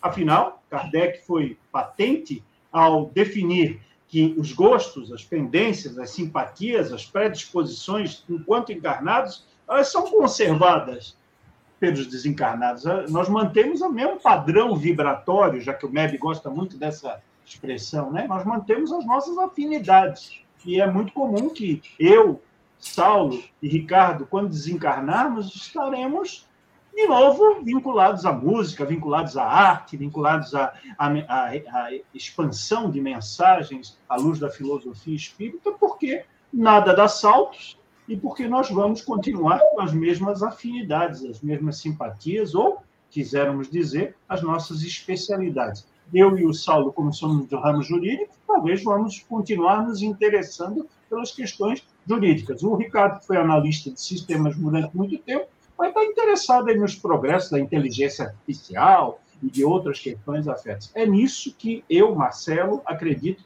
e que grande parte do pessoal que gravita em torno do ECK e trabalha no ECK também tem entendido assim. Vamos continuar dentro da ideia de música e mediunidade. Eu vou jogar outra bomba, porque hoje aqui, pergunta fácil passa longe, né? Como tratar, enquanto especialistas na música, na arte, aquela ideia de evolução desse processo mediúnico dentro da arte. Porque existem, nós sabemos, vocês conhecem também, tanto quanto eu, que a música acaba sendo um campo aberto para mistificação. Né? E as mistificações é, trazem a ideia que vocês já esposaram na questão anterior, de Fulano achar que está sendo influenciado por um Vivaldi, por um Beethoven, né? ou por um Fred Mercury, por um Cazuza. Nós temos até, inclusive, aqui é, no interior de São Paulo, um médium que é uma pessoa do bem, uma pessoa respeitável, é, mas que ela recepciona músicas atribuídas a autores brasileiros e internacionais desencarnados. E qualquer um com mínima educação musical, ao examinar essas tais músicas atribuídas, digamos, a Lennon, atribuídas a Nat King Cole, atribuídas a Cazuza, é, a Clara Nunes não conseguem enxergar o estilo, o ritmo, a qualidade de letra, a qualidade de composição nessas mensagens atribuídas aos espíritos ou aos desencarnados. O que dizer disso? outra hora eu começo agora, então, né? Deixar o sal.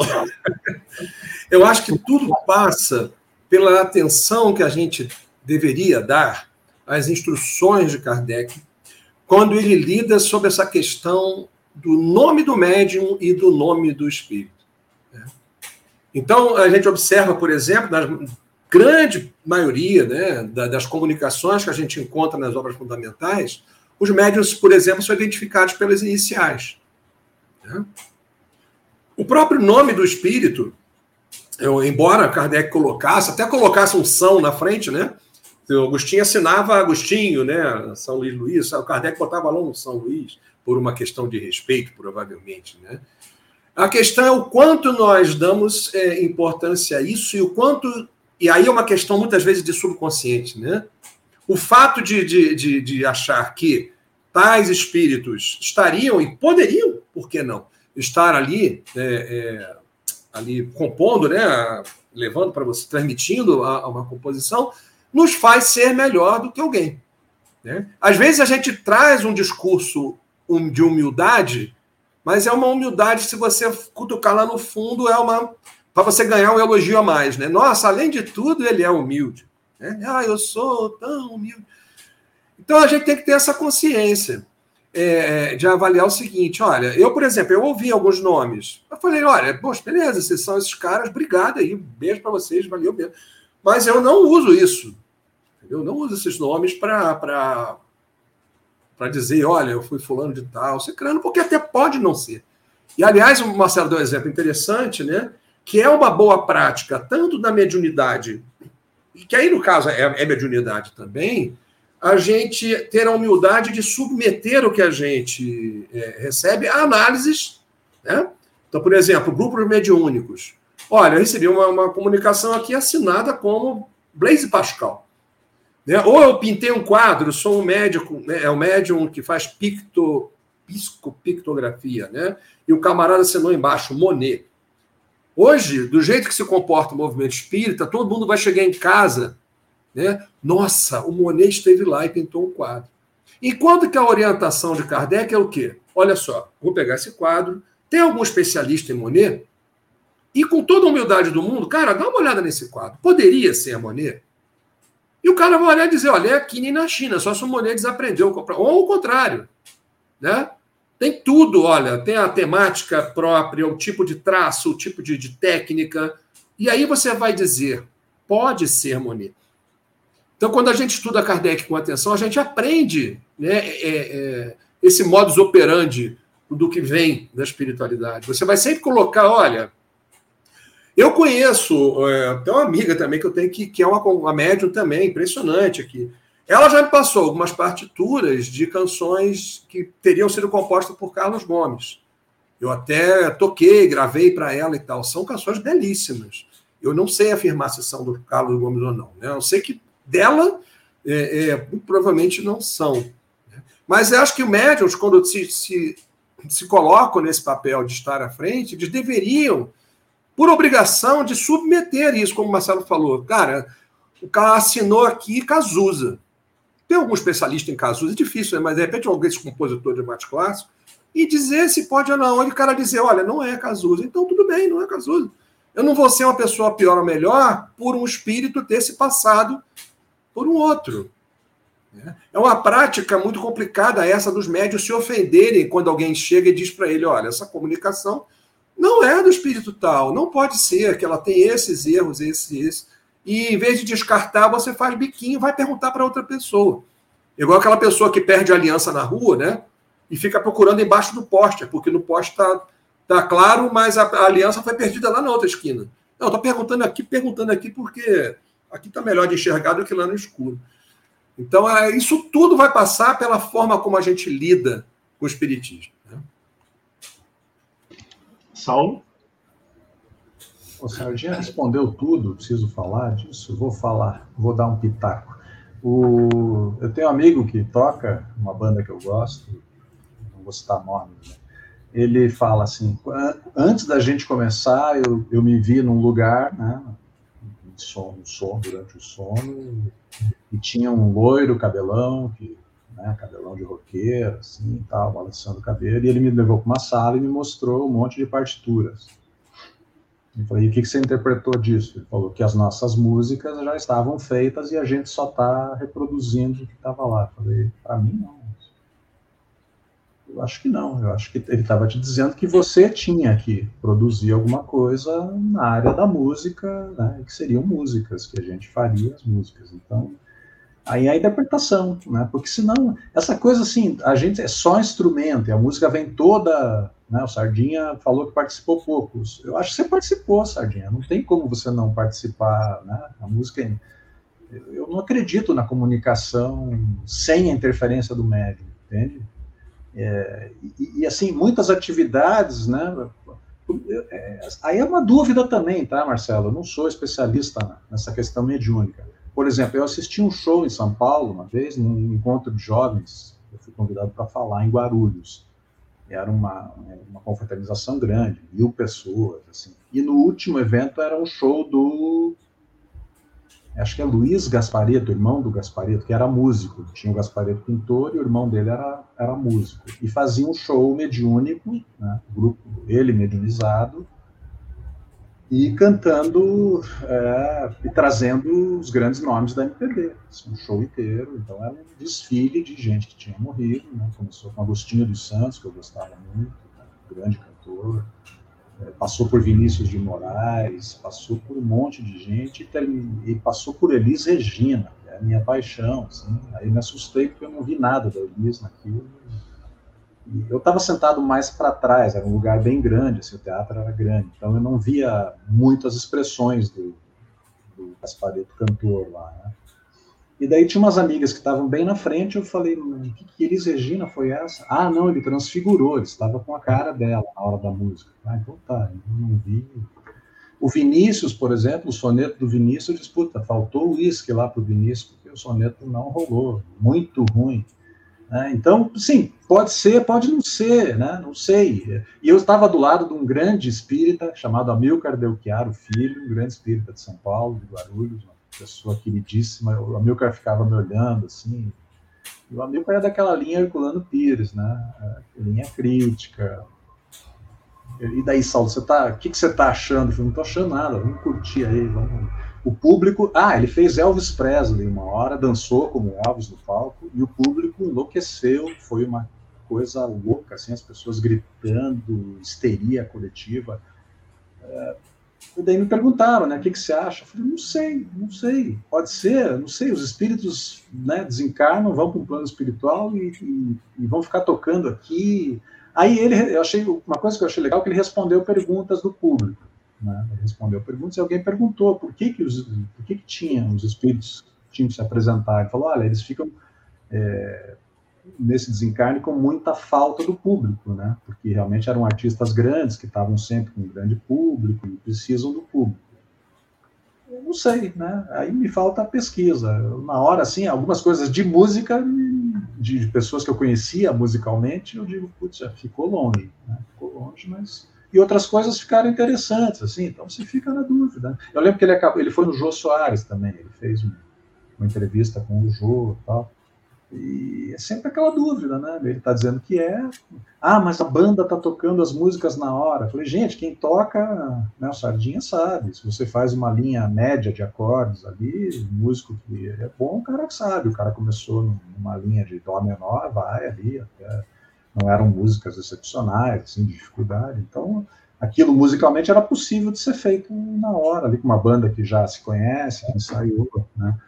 Então é uma linha tênue, né? É difícil para a gente. Eu acho que o que importa é o conteúdo, a qualidade. Eu falei, bom, se curtir a música, se a música for boa para as pessoas, tá bom. Agora, eu não sei por que, que, né, por que, que a música tem que vir pronta de lá. Né? Eu acho que o trabalho aqui que é legal. E eu, eu acho que a interação é na inspiração. Eu acho que a questão da arte, o forte dessa interação é a inspiração, não é a arte diretamente passada para a gente. Né?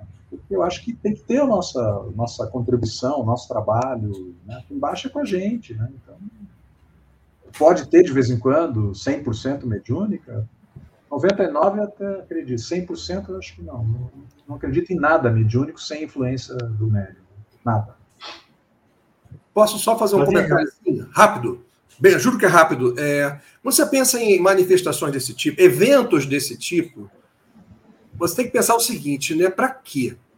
Positivamente. E o risco que você corre de expor o espiritismo ao ridículo. Eu acho que você acaba correndo um risco maior né, das pessoas olharem para isso e desqualificarem o espiritismo como um todo, quando você faz somente um, um, espetáculo sem nenhum propósito assim, do que a partir dali, sei, posso estar sendo rigoroso demais na minha análise, né? A gente tem que ter muito cuidado, né, não? Quando a gente trata com isso, principalmente quando você leva para o público, né? Já fechei. Pois é, essa questão é, é, é, filha do fundamentalismo, né? Quando você atribui autoridade, autenticidade, validade, verdade ao que seja produzido, é, olhando-se apenas a assinatura, primeiro erro, já que Kardec, como Sardinha lembrou, é, advoga e defende a ideia de exame é, criterioso, é, da assinatura em relação ao conteúdo e, principalmente, no cotejo com o que o indivíduo que está assinando uma mensagem mediúnica produziu durante vida, né? Porque a característica tem que se manter. Em segundo, é a ideia perigosa do plágio, né? A gente fala em plágio no mundo acadêmico, que é um crime irrecuperável, insanável, né, porque representa a apropriação da ideia do outro como se fosse sua. Mas no movimento espírita nós temos plágio é, bem marcante, bem acentuado, bem repetido. Né? Nós temos mensagens mediúnicas que são plágio de outras mensagens já produzidas, seja no passado mais distante, seja no passado recente. Né? Eu, é, como acompanho o MPB há muito tempo, e a Júlia também, minha esposa tem é, um gosto musical é, refinado, nós é, gostamos muito de uma banda que já não existe mais na sua formação original, além do Rio Grande do Sul, que é os Engenheiros do, do Havaí, né? E o Humberto Gessinger, como compositor, a gente até brinca, né? Parece que ele plagia a si mesmo, porque alguns acordes se repetem em algumas músicas e algumas letras também. Né? Então, imaginemos se isso é feito conscientemente, se isso é feito pelo próprio autor, que não caracteriza plágio, estou só brincando, né? É, porque ele é o autor intelectual da música e ele tem direito a revisar a sua obra tantas vezes quanto necessário. Mas no meio espírita nós temos essas situações. E na música, eu já vi muito, muito, muita música é, que nem era de um autor é, popular, de um autor da MPB ou de um músico internacional, era plágio de uma outra música de 10 anos atrás, de 5 anos atrás, com muita familiaridade, tanto na letra quanto na, na melodia ou no arranjo. Né? Ficava até meio descarado. Né? Nós não estamos aqui apenas falando do ponto de vista pejorativo, mas sim alertando para esse compromisso do espírita kardecista de honrar as suas bases, de honrar a metodologia de Kardec, de não aceitar piamente tudo o que vem do mundo espiritual como se fosse verdade, como se fosse sabedoria. Né? Afinal de contas, dada a afinidade vibratória, a afinidade de pensamento, sintonia, é, nós vamos recepcionar os espíritos que fazem parte do nosso ambiente psíquico, da nossa estrutura espiritual. Não vou receber né, Saulo, o Elvis Presley, porque eu não tenho uma afinidade, não tenho uma ligação. Ele é um gênio, não obstante tivesse problemas pessoais, como todos nós temos, mas é um gênio que não vai se aproximar de mim.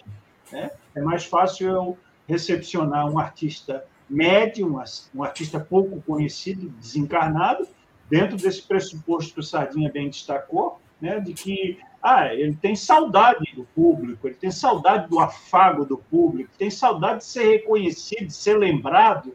Né? Felizmente, aqui no Brasil, a gente lembra de É, tem até um meme aí das redes sociais que diz assim: ouço gente morta o tempo todo, né? Porque a gente vai atrás dos autores que foram significativos. Você falou da Elisa, a Elisa é sensacional, é fantástica. A Elisa é mítica, ela é um divisor de águas da música brasileira, sobretudo para destacar a importância de uma mulher pensadora, de uma mulher arrojada, muito à frente do seu tempo. Né? E isso é importante no momento em que a gente rediscute isso, a importância das mulheres do processo de todas as áreas é, de, de, atuação da humanidade. Né? Estamos, felizmente, abrindo o campo de discussão, assim como outras situações, né? negros, é, homossexuais, LGBT, também têm o seu espaço e precisam dessa voz ativa também dentro do movimento espírita, seja na arte, seja fora dela. Gente, nós passamos de uma hora e meia da nossa live. Eu vou fazer uma última pergunta mais light, mais simples, né? Vocês acreditam, né? Para que a gente possa colher as impressões finais de vocês e dar, deixar um espaço para ambos se despedirem da plateia, se despedirem desta bancada festiva dos embalos de sexta-noite do ECK. Deixa eu escolher uma aqui, uma mais simplesinha. Imagina que é isso. É, pois é. Uhum. Quem mandou se pequena com buca, né? Simplesinho. É simples. Vamos tratar da música associada não à educação, mas à evangelização espírita. Porque há uma diferença flagrante.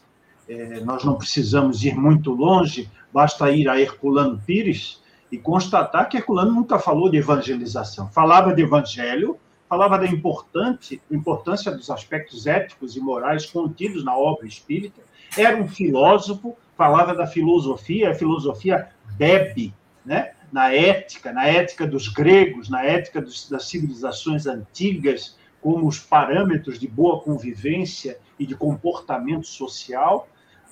Ao contrário disso, o movimento espírita preferiu abandonar a educação que está lá na obra de Kardec, pedagogo por excelência, para adotar um modelo conversionista a partir da evangelização.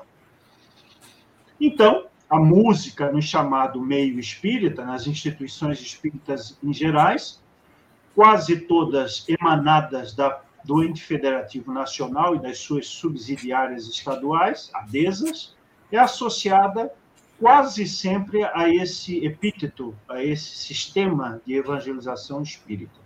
Isso dá a entender, meus amigos, que não haveria música espírita possível se ela não falasse de evangelho, se ela não tivesse algumas palavras-chave, né, como Deus, Jesus, reencarnação, redenção, salvação, etc, etc. O que dizer disso? Dessa música que, para ter sucesso, para ter algum espaço, precisa estar associada à mensagem e à postura ou ao regime, o sistema de poder e de dominação a partir da evangelização. Em complemento, de que forma associar, distante disso, a arte espírita com o trabalho relevante que prestam as instituições, os centros espíritas, de uma forma distante desse padrão de evangelização vigente. E eu não falo só de crianças e jovens, evangelização de adultos também. Caramba, a pergunta estava difícil, ele veio com o complemento. Essa era a moleza, né? Imagina, é, essa é a fácil. Essa é a fácil, meu. Bom, eu, eu, tenho algumas poucas reflexões sobre, sobre a questão. A questão do termo evangelização, eu particularmente né, não uso mais faz muito tempo, acho que é, é um termo que ficou defasado, é um, é um equívoco nosso né, de, de levar o espiritismo para esse lado evangélico, eu, eu considero talvez tenha sido uma saída histórica para a gente conseguir né, segurar as pessoas, mas hoje, século XXI, eu acho que é, não dá para a gente continuar nessa linha. Né? Alguns, alguns estudos estão mostrando que o Espiritismo caminha para esse neopentecostalismo, né? é uma coisa, para mim, particularmente, muito triste, mas se for isso, estou cada, cada vez mais fora, né, realmente. Mas, é, é assim, o conceito de evangelização. Né? O Kardec fez o evangelho segundo o Espiritismo. Né? E a gente, a turma está fazendo o espiritismo segundo o evangelho, é uma inversão, né? é uma, ou talvez seja um atavismo, né? seja essa coisa de as pessoas terem vindo do catolicismo mesmo, dessa raiz de vamos converter o mundo, evangelizar. Eu acho que limita. E aí, na música, eh, eu analiso assim, né, quando comecei a analisar as letras das músicas dos festivais que eu participava. Por que, que 99% eram canções evangélicas? A moda das mensagens evangélicas. Porque é o que a turma lê. É, é, a, é a fonte, o pessoal lê essa literatura evangélica e acaba desaguando numa arte absolutamente evangélica, né, que fica limitada. Então eu comparo assim, a música evangélica, às vezes o pessoal me mostra CD, o cara é evangélico, amigo, me mostra. Geralmente produções muito boas, tudo muito bem gravado, músicas boas, e daí chega na letra, na terceira letra parece que você já escutou, é a mesma coisa, sabe? Jesus com luz, e o tempo todo fica chato, para mim fica chato, né? E a, gente, e a, gente, vê em muitos eventos espíritas, em muitas produções espíritas, essa repetição, mas é, é a, a, a, fonte releva as pessoas a isso. Né? Nem sempre o músico espírita é um estudioso, é um crítico. Ele é um jovem, chegou lá, tinha uma banda, o outro tocava, e aí como é que faz a letra? O cara pega a ideia. Então, para a coisa mudar, é, não sei, né? Acho que é, é o estudo crítico, é tipo como o ECK produz esse tipo de estudo, o CPDOC, que eu estou aí há trocentos anos, produz, propondo uma visão crítica, reflexão em cima disso, para ver, não, nós podemos falar, o Espiritismo abre para todos os temas, né? Um manancial de temas possíveis, né? Para você ficar só num, num discurso evangélico eu acho bem limitador, assim, acho bem limitador, acho empobrecedor, mas eu tenho ido em alguns eventos ultimamente e saio meio arrasado, assim, parece que a coisa está, em vez de diminuir, está aumentando, então eu fico bem assustado, assim, é, um encontro, teve um encontro em Florianópolis, em Florianópolis, num centro muito legal, em cima de um morro ali, lá em cima do morro, o visual era lindo, não lembro, Marcelo, o nome, SED, SED, acho. SED. Tinha, tinha, que subir o morro, a nossa van não conseguiu nem chegar. A gente teve que descer, e daí no último, a última subida não deu nem para chegar depois. Agora o acesso está bem melhor. É. E, e, assim, tinha uma banda de jovens muito legal. Mas a letra era Jesus com luz, de novo. Né? Como disse Centurião, às vezes Jesus com luz bem feito pode dar um negócio legal na poesia. Eu quiser, até pode, mas não, é, não tem sido o caso. Né? E aí a gente conversou com eles, cara. O André achava, pô, vamos, eles são muito bons, cara. Vamos falar aí da letra para eles tal. Eu falei, pô, mas quem somos nós? Não, vamos lá. E daí eles estavam vindo para Curitiba, num evento aqui, e era um tipo um mini festival, assim, e eles iam participar. E a música era muito legal, assim, e daí conversamos um pouquinho e tal, eles, pô, eles acharam legal, a gente propôs a reflexão, e eles vieram para Curitiba, e era a mesma música. Aí eu falei, olha, olha a meninada lá de, Florianópolis, tá? E aí ele, ele, ele, viu a gente, depois ele falou, cara, mudamos o refrão. E, eles mudaram, fizeram uma mudança, mas ficou super legal. Então, às vezes, a gente também tem que conversar né, com os mais jovens, dizer, olha, é possível outras vertentes, é possível outras leituras, existem outras produções, né? E nós não precisamos seguir numa linha que talvez fosse é o que deu para fazer na década de 50, 60, 70, mas hoje vamos para frente, vamos pegar a, literatura, né? Eu tenho o Maurício Keller de Goiânia, do GAN, né? que é um grande artista, assim, ele foi estudar ah, poesia. Foi estudar poesia, o cara estava estudando poesia, eu falei, pô, que legal, Maurício, é isso aí, vamos melhorar, né? Vamos pegar as coisas boas que existem para poder dar uma mensagem mais qualificada. Né? Então, acho que a gente tem que superar essa visão evangélica, não é na música, é no movimento espírita em geral, né? mas ela é uma visão muito forte, muito enraizada nas pessoas, né? e eu não sei, né, para frente, os nossos grupos são bem contra-hegemônicos, minoritários, mas isso acaba. Na arte, assim, eu acho que há a possibilidade melhor de discussão, de, de confronto de ideias, um confronto positivo, né? O debate acho que é mais fácil. Eu lembro quando eu estava saindo, estava bem em crise no movimento espírita, eu fui para Franca, no QSF, que eu sou frequentador assíduo, e eu já estava com essa coisa de, de ir para já estava me dizendo que eu era do grupo de Santos, né, ligado ao Jaci Regis tal. Para mim, a era um orgulho, né? Para outros era o câncer, né? era a lepra, seguir o cara. E lá em Franca não tinha problema nenhum. Então eu digo, pô, bacana, aqui eu posso conversar minhas ideias e ninguém está me cerceando, embora fosse um evento é, com apoio do movimento federativo. Eu acho que a música não pode ter censura, não pode ter né, é, essa vedação a linhas diferentes, ela, ela abre mais a discussão para isso. A minha linha propõe, vamos, né, vamos para frente do evangelismo e vamos espiritizar. Né, é, é além, é diferente de você evangelizar. Sada? Opa! Então, vamos lá. É muita coisa para falar sobre esse assunto aqui, mas tentarei ser resumido, né? É, primeiro, quanto à palavra evangelização, é, existe um primeiro a, a, palavra em si, ao que, que ela remete, né? Quando você no sentido de evangelização e principalmente pelo teor do, do, do, dos espíritos, né? Do, que trouxeram essa palavra para o movimento espírita, ela não ela não aparece em nenhuma das obras de Kardec, nenhuma. Essa palavra não existe, né? como disse Marcela, é a educação espírita. Na verdade, ela, ela remete à conversão para Jesus. Né?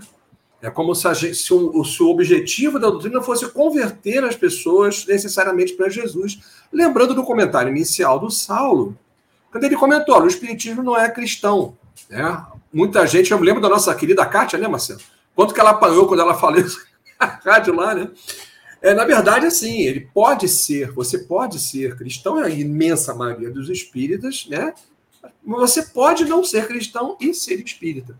É essa abertura que falta, né? E quando você traz, você substitui a educação pela evangelização, você cria um muro no qual você está isolando judeus, né? Você está isolando pessoas que não são é, é, é, cristãs de terem acesso a uma informação que pode ajudar muito nas suas vidas. Né?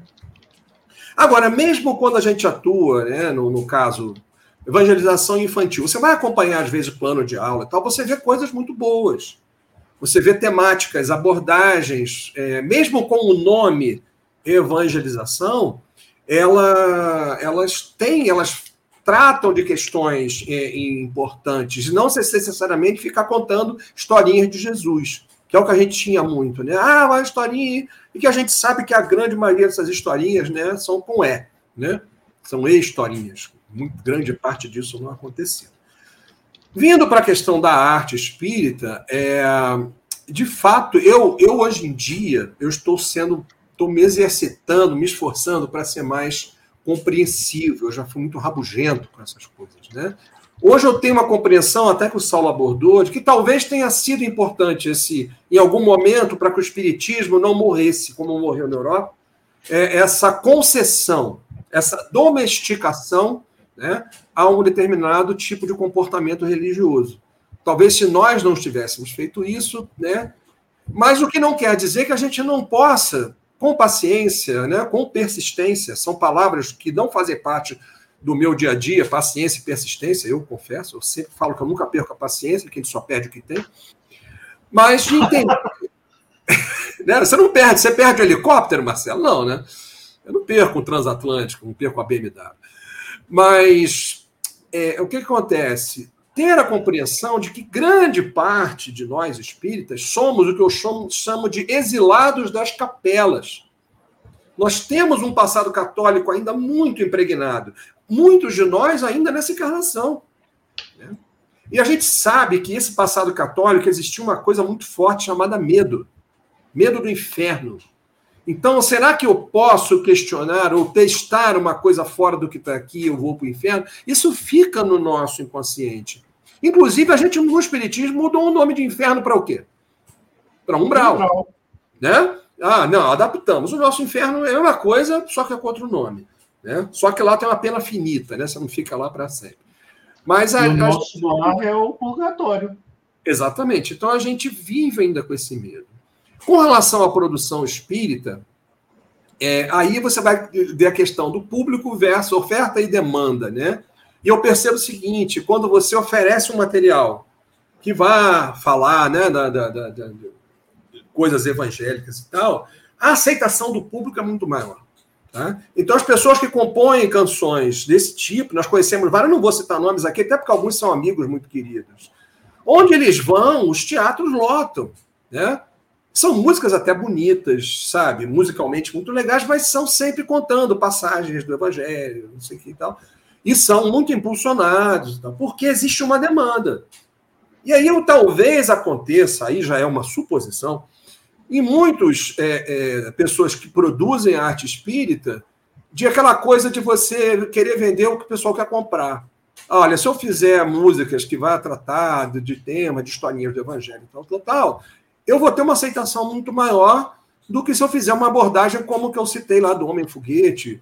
Por exemplo, o Robson Ribeiro, que está aqui nos acompanhando, que é um parceirão muito querido. Se vocês observarem o trabalho do Robson, é fantástico sabe? E é muito sutil. A maioria das suas músicas você olha assim, você até percebe que são espíritas, mas podem ser ouvidas em qualquer ambiente, né? Muito bem feitas, muito bem produzidas. Agora, quando você faz isso, você não vai ter esse retorno sabe, de público. E quando você coloca lá, vou contar uma história de não sei o que lá, que está lá na Bíblia, não sei o quê. E às vezes, talvez alguns, por é, até em processo inconsciente, porque a grande maioria do, do, dos espíritas que trabalham com arte atuam de forma voluntária, né? optam pelo voluntão, não estão interessadas num retorno, num retorno financeiro, mas muitas vezes o retorno emocional, o retorno do reconhecimento, ele acaba se fazendo presente, né? Porque é um processo nosso, nós somos seres humanos, nós somos assim.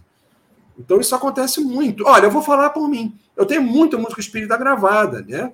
É, grande maioria da produção minha é, são de músicas espíritas, produzidas, compostas por amigos meus, que eu gravei ao piano. Se você entrar no meu Spotify e olhar as principais reproduções, disparado as músicas Pai Nosso, Jesus, Quanta Luz, eu gravei Quanta Luz num disco que eu gravei com músicas do tempo que eu era cabeludo, né? Então, você vai ver, é o que o pessoal procura. Né? São músicas, nada contra o Pai Nosso, nada contra Jesus, é absoluto, né? essa questão de Jesus é outra é outra discussão que nós já tivemos aqui. Então a gente observa isso. Essa preocupação do Saulo eu também tenho. Né? A gente observa, e, e, principalmente porque pessoas muito influentes hoje, oradores muito conhecidos, né? Que, que se colocam até como lideranças, e são colocadas, fazem estudos de Velho Testamento, você vai ver lá, né, estudos de, de Levíticos, não sei o quê, profetas, e eu não vejo fazer um estudo do livro dos médiuns, do céu e inferno, da Gênesis. Falam en passant. Né, vários desses, desses grandes desses grandes palestrantes assim. E aí você você vai ver que a pessoa vai. Ontem eu vi um comentário interessante, né, do, do Alexander. Ele falou, cara, nossas lives aqui, quando dá 100 pessoas, a gente comemora. Estoura champanhe, faz festa e tal. As lives dela são 100 mil, 200 mil, entendeu? Então é uma luta em glória. Eu milito, vamos dizer assim, né, dentro do que eu entendo, que é o correto hoje com muita tranquilidade. Eu estou naquela, do, olha, eu, o que eu tenho para oferecer é isso, quem quiser quer. Mas a pretensão de conseguir mulher isso eu não tenho mais, não. É muito complicado. É, precisamos Tá, tá, repetindo aí o comentário que eu fiz, porque o Sardinha fez aí a sua merchandising. Aí. Compre o meu CD, é. É, compre meu CD, se inscreva lá no Spotify. Mas é isso mesmo, a gente tem que fazer o, o trabalho de formiguinha, porque a gente tem que divulgar o que é bom e também diversificar o conhecimento por parte das pessoas do trabalho que a gente faz. Gente, eu queria dizer uma coisa muito importante em relação a essa associação entre mediunidade e música. Quando nós falamos aqui de uma forma até um pouco severa sobre a cristianização exagerada do espiritismo ou a igrejificação decorrente de uma moral cristã ou católica, tendo em vista que desde a codificação grande parte dos espíritos que se associam aos médiums e que ditam mensagens que são reverberadas no movimento espírita, no meio espírita, é, são de origem de padres e freiras católicos, né? Quizá nós tivéssemos também manifestações aí do hinduísmo, do judaísmo, das religiões orientais, das religiões de matiz africano, para termos realmente uma diversificação completa, uma democracia, uma pluralidade de visões de mundo, tendo em vista que os espíritos superiores ou os espíritos mais evoluídos eles estão em toda parte e eles é, se comunicam com todas as vertentes de pensamento ético, moral e, e, voltado à espiritualização do indivíduo. Eu quero lembrar aqui que tem uma letra muito bacana, é, assinada pela Maria Dolores e psicografada por Francisco Cândido Xavier, que foi musicada pelo maestro Luiz, da, Luiz Pedro, Luiz Luiz Pedro, Pedro. Silva Paulo, é, do Rio de Janeiro, em que o trechinho é assim: Se a hora é de tempestade, há um novo dia amanhã. E essa música que conforta, que esclarece, que consola, que faz você rir e você chorar, é o combustível maior da nossa sensibilização através da música e da música espírita. Então, isso nós não vamos perder de vista jamais.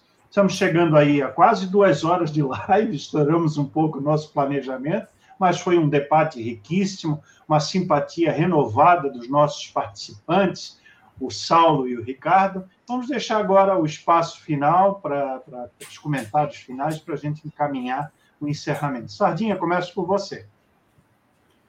Queria então agradecer a oportunidade de estar aqui mais uma vez e pedir desculpas se eu me exaltei em algum momento aqui, porque tem horas que eu me empolgo, né? Aí vira comício. a gente que é de casa, às vezes, é, é, acaba fazendo isso, né? Mas foi uma alegria imensa estar aqui mais uma vez falando sobre um tema tão importante, né? Estar compartilhando aqui com o meu queridíssimo Saulo, um parceiro que espero reencontrá-lo aí pelas, pelos palcos da vida mais, mais algumas vezes deixando aí um grande abraço para todos.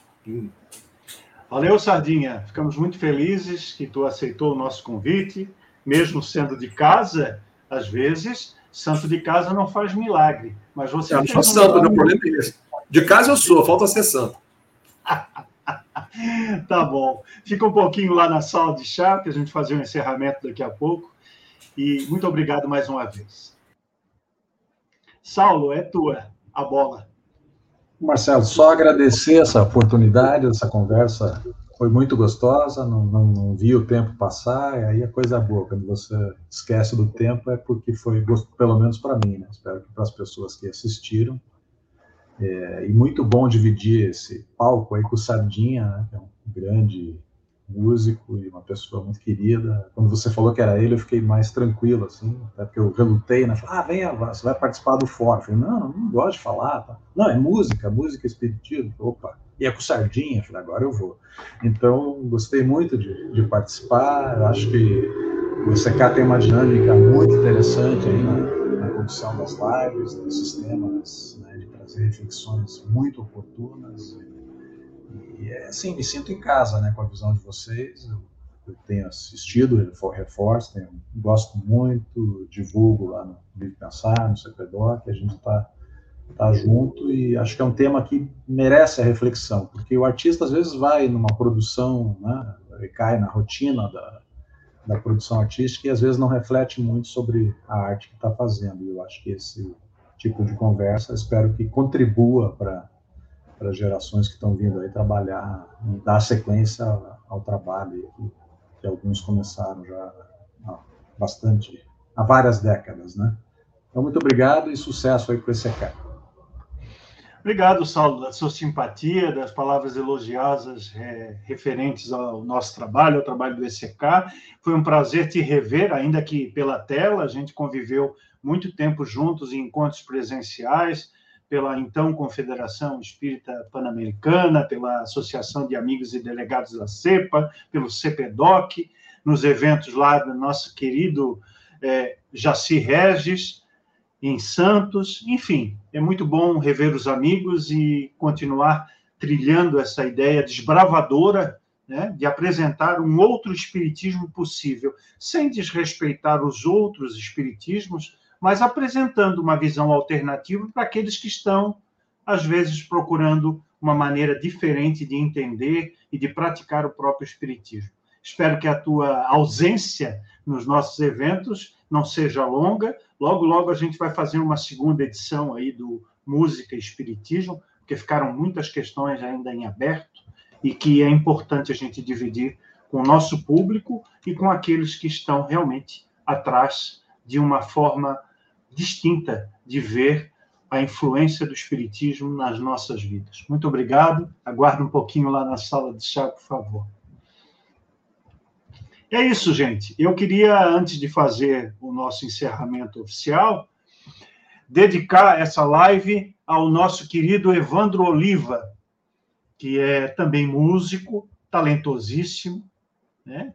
e está convalescendo de uma enfermidade no Hospital Santa Catarina, em São Paulo, mas não se furtou a estar aqui nos bastidores, operando o nosso canal de transmissão hoje, com a conhecida dedicação e entusiasmo do nosso queridíssimo amigo. Então, eu peço a todos vocês que estão ao vivo conosco que possam reservar aí alguns segundos do seu tempo para endereçar as nossas melhores vibrações na direção do nosso amigo Evandro Oliva para o seu pronto restabelecimento. E a você que está assistindo o vídeo após a sua gravação, também possa fazer um, um minuto de vibração espiritual em favor do nosso amigo. Evandro, nós te amamos e queremos que você esteja logo, logo de volta conosco aqui na bancada do ECK. Valeu? Quero agradecer mais uma vez aqueles que enviaram contribuições para a nossa live, né? ao Edmundo César, a Luiz Roncone, ao Marcos Braga e a Sara Nouziani, que nos ajudaram a fazer essa nossa programação de hoje. Encerro com uma comunicação inserida na, na obra Obras Póstumas de Allan Kardec e assinada pelo maestro, grande maestro Rossini, que diz assim: Ó, oh, sim, o espiritismo terá influência sobre a música. Como poderia não ser assim? Seu advento transformará a arte depurando-a. Sua origem é divina, sua força o levará por toda a parte onde haja homens para amar, para elevar-se e para compreender. Ele se tornará o ideal e o objetivo dos artistas. Toda gente reconhece a influência da música sobre a alma e sobre o seu progresso, mas a razão dessa influência é, em geral, ignorada. Sua explicação, então, está toda nesse fato que a harmonia coloca a alma sob o poder de um sentimento que a desmaterializa. Ficamos com Rossini, agradecendo a sua presença, a sua participação, os seus eflúvios, como gosta de dizer o meio espírita, as suas vibrações direcionadas ao nosso trabalho brilhante que fizemos nessa terceira noite do quinto Fórum do Livre Pensar Espírita, o LIP do ECK. Convidamos você para estar amanhã com Marco Milani e John Espurua para trabalhar Espiritismo em Movimento, vertentes do meio espírita. E teremos também a contribuição do nosso Nelson Santos na apresentação da quarta e última noite do Quinto Limp. Oh, está acabando? É, está acabando, mas ano que vem temos mais. Um beijo um abraço fraterno, uma vibração musical espírita para acompanhar o seu final de semana, a sua semana que vai se iniciar na segunda-feira e que continuemos juntos. Tchau!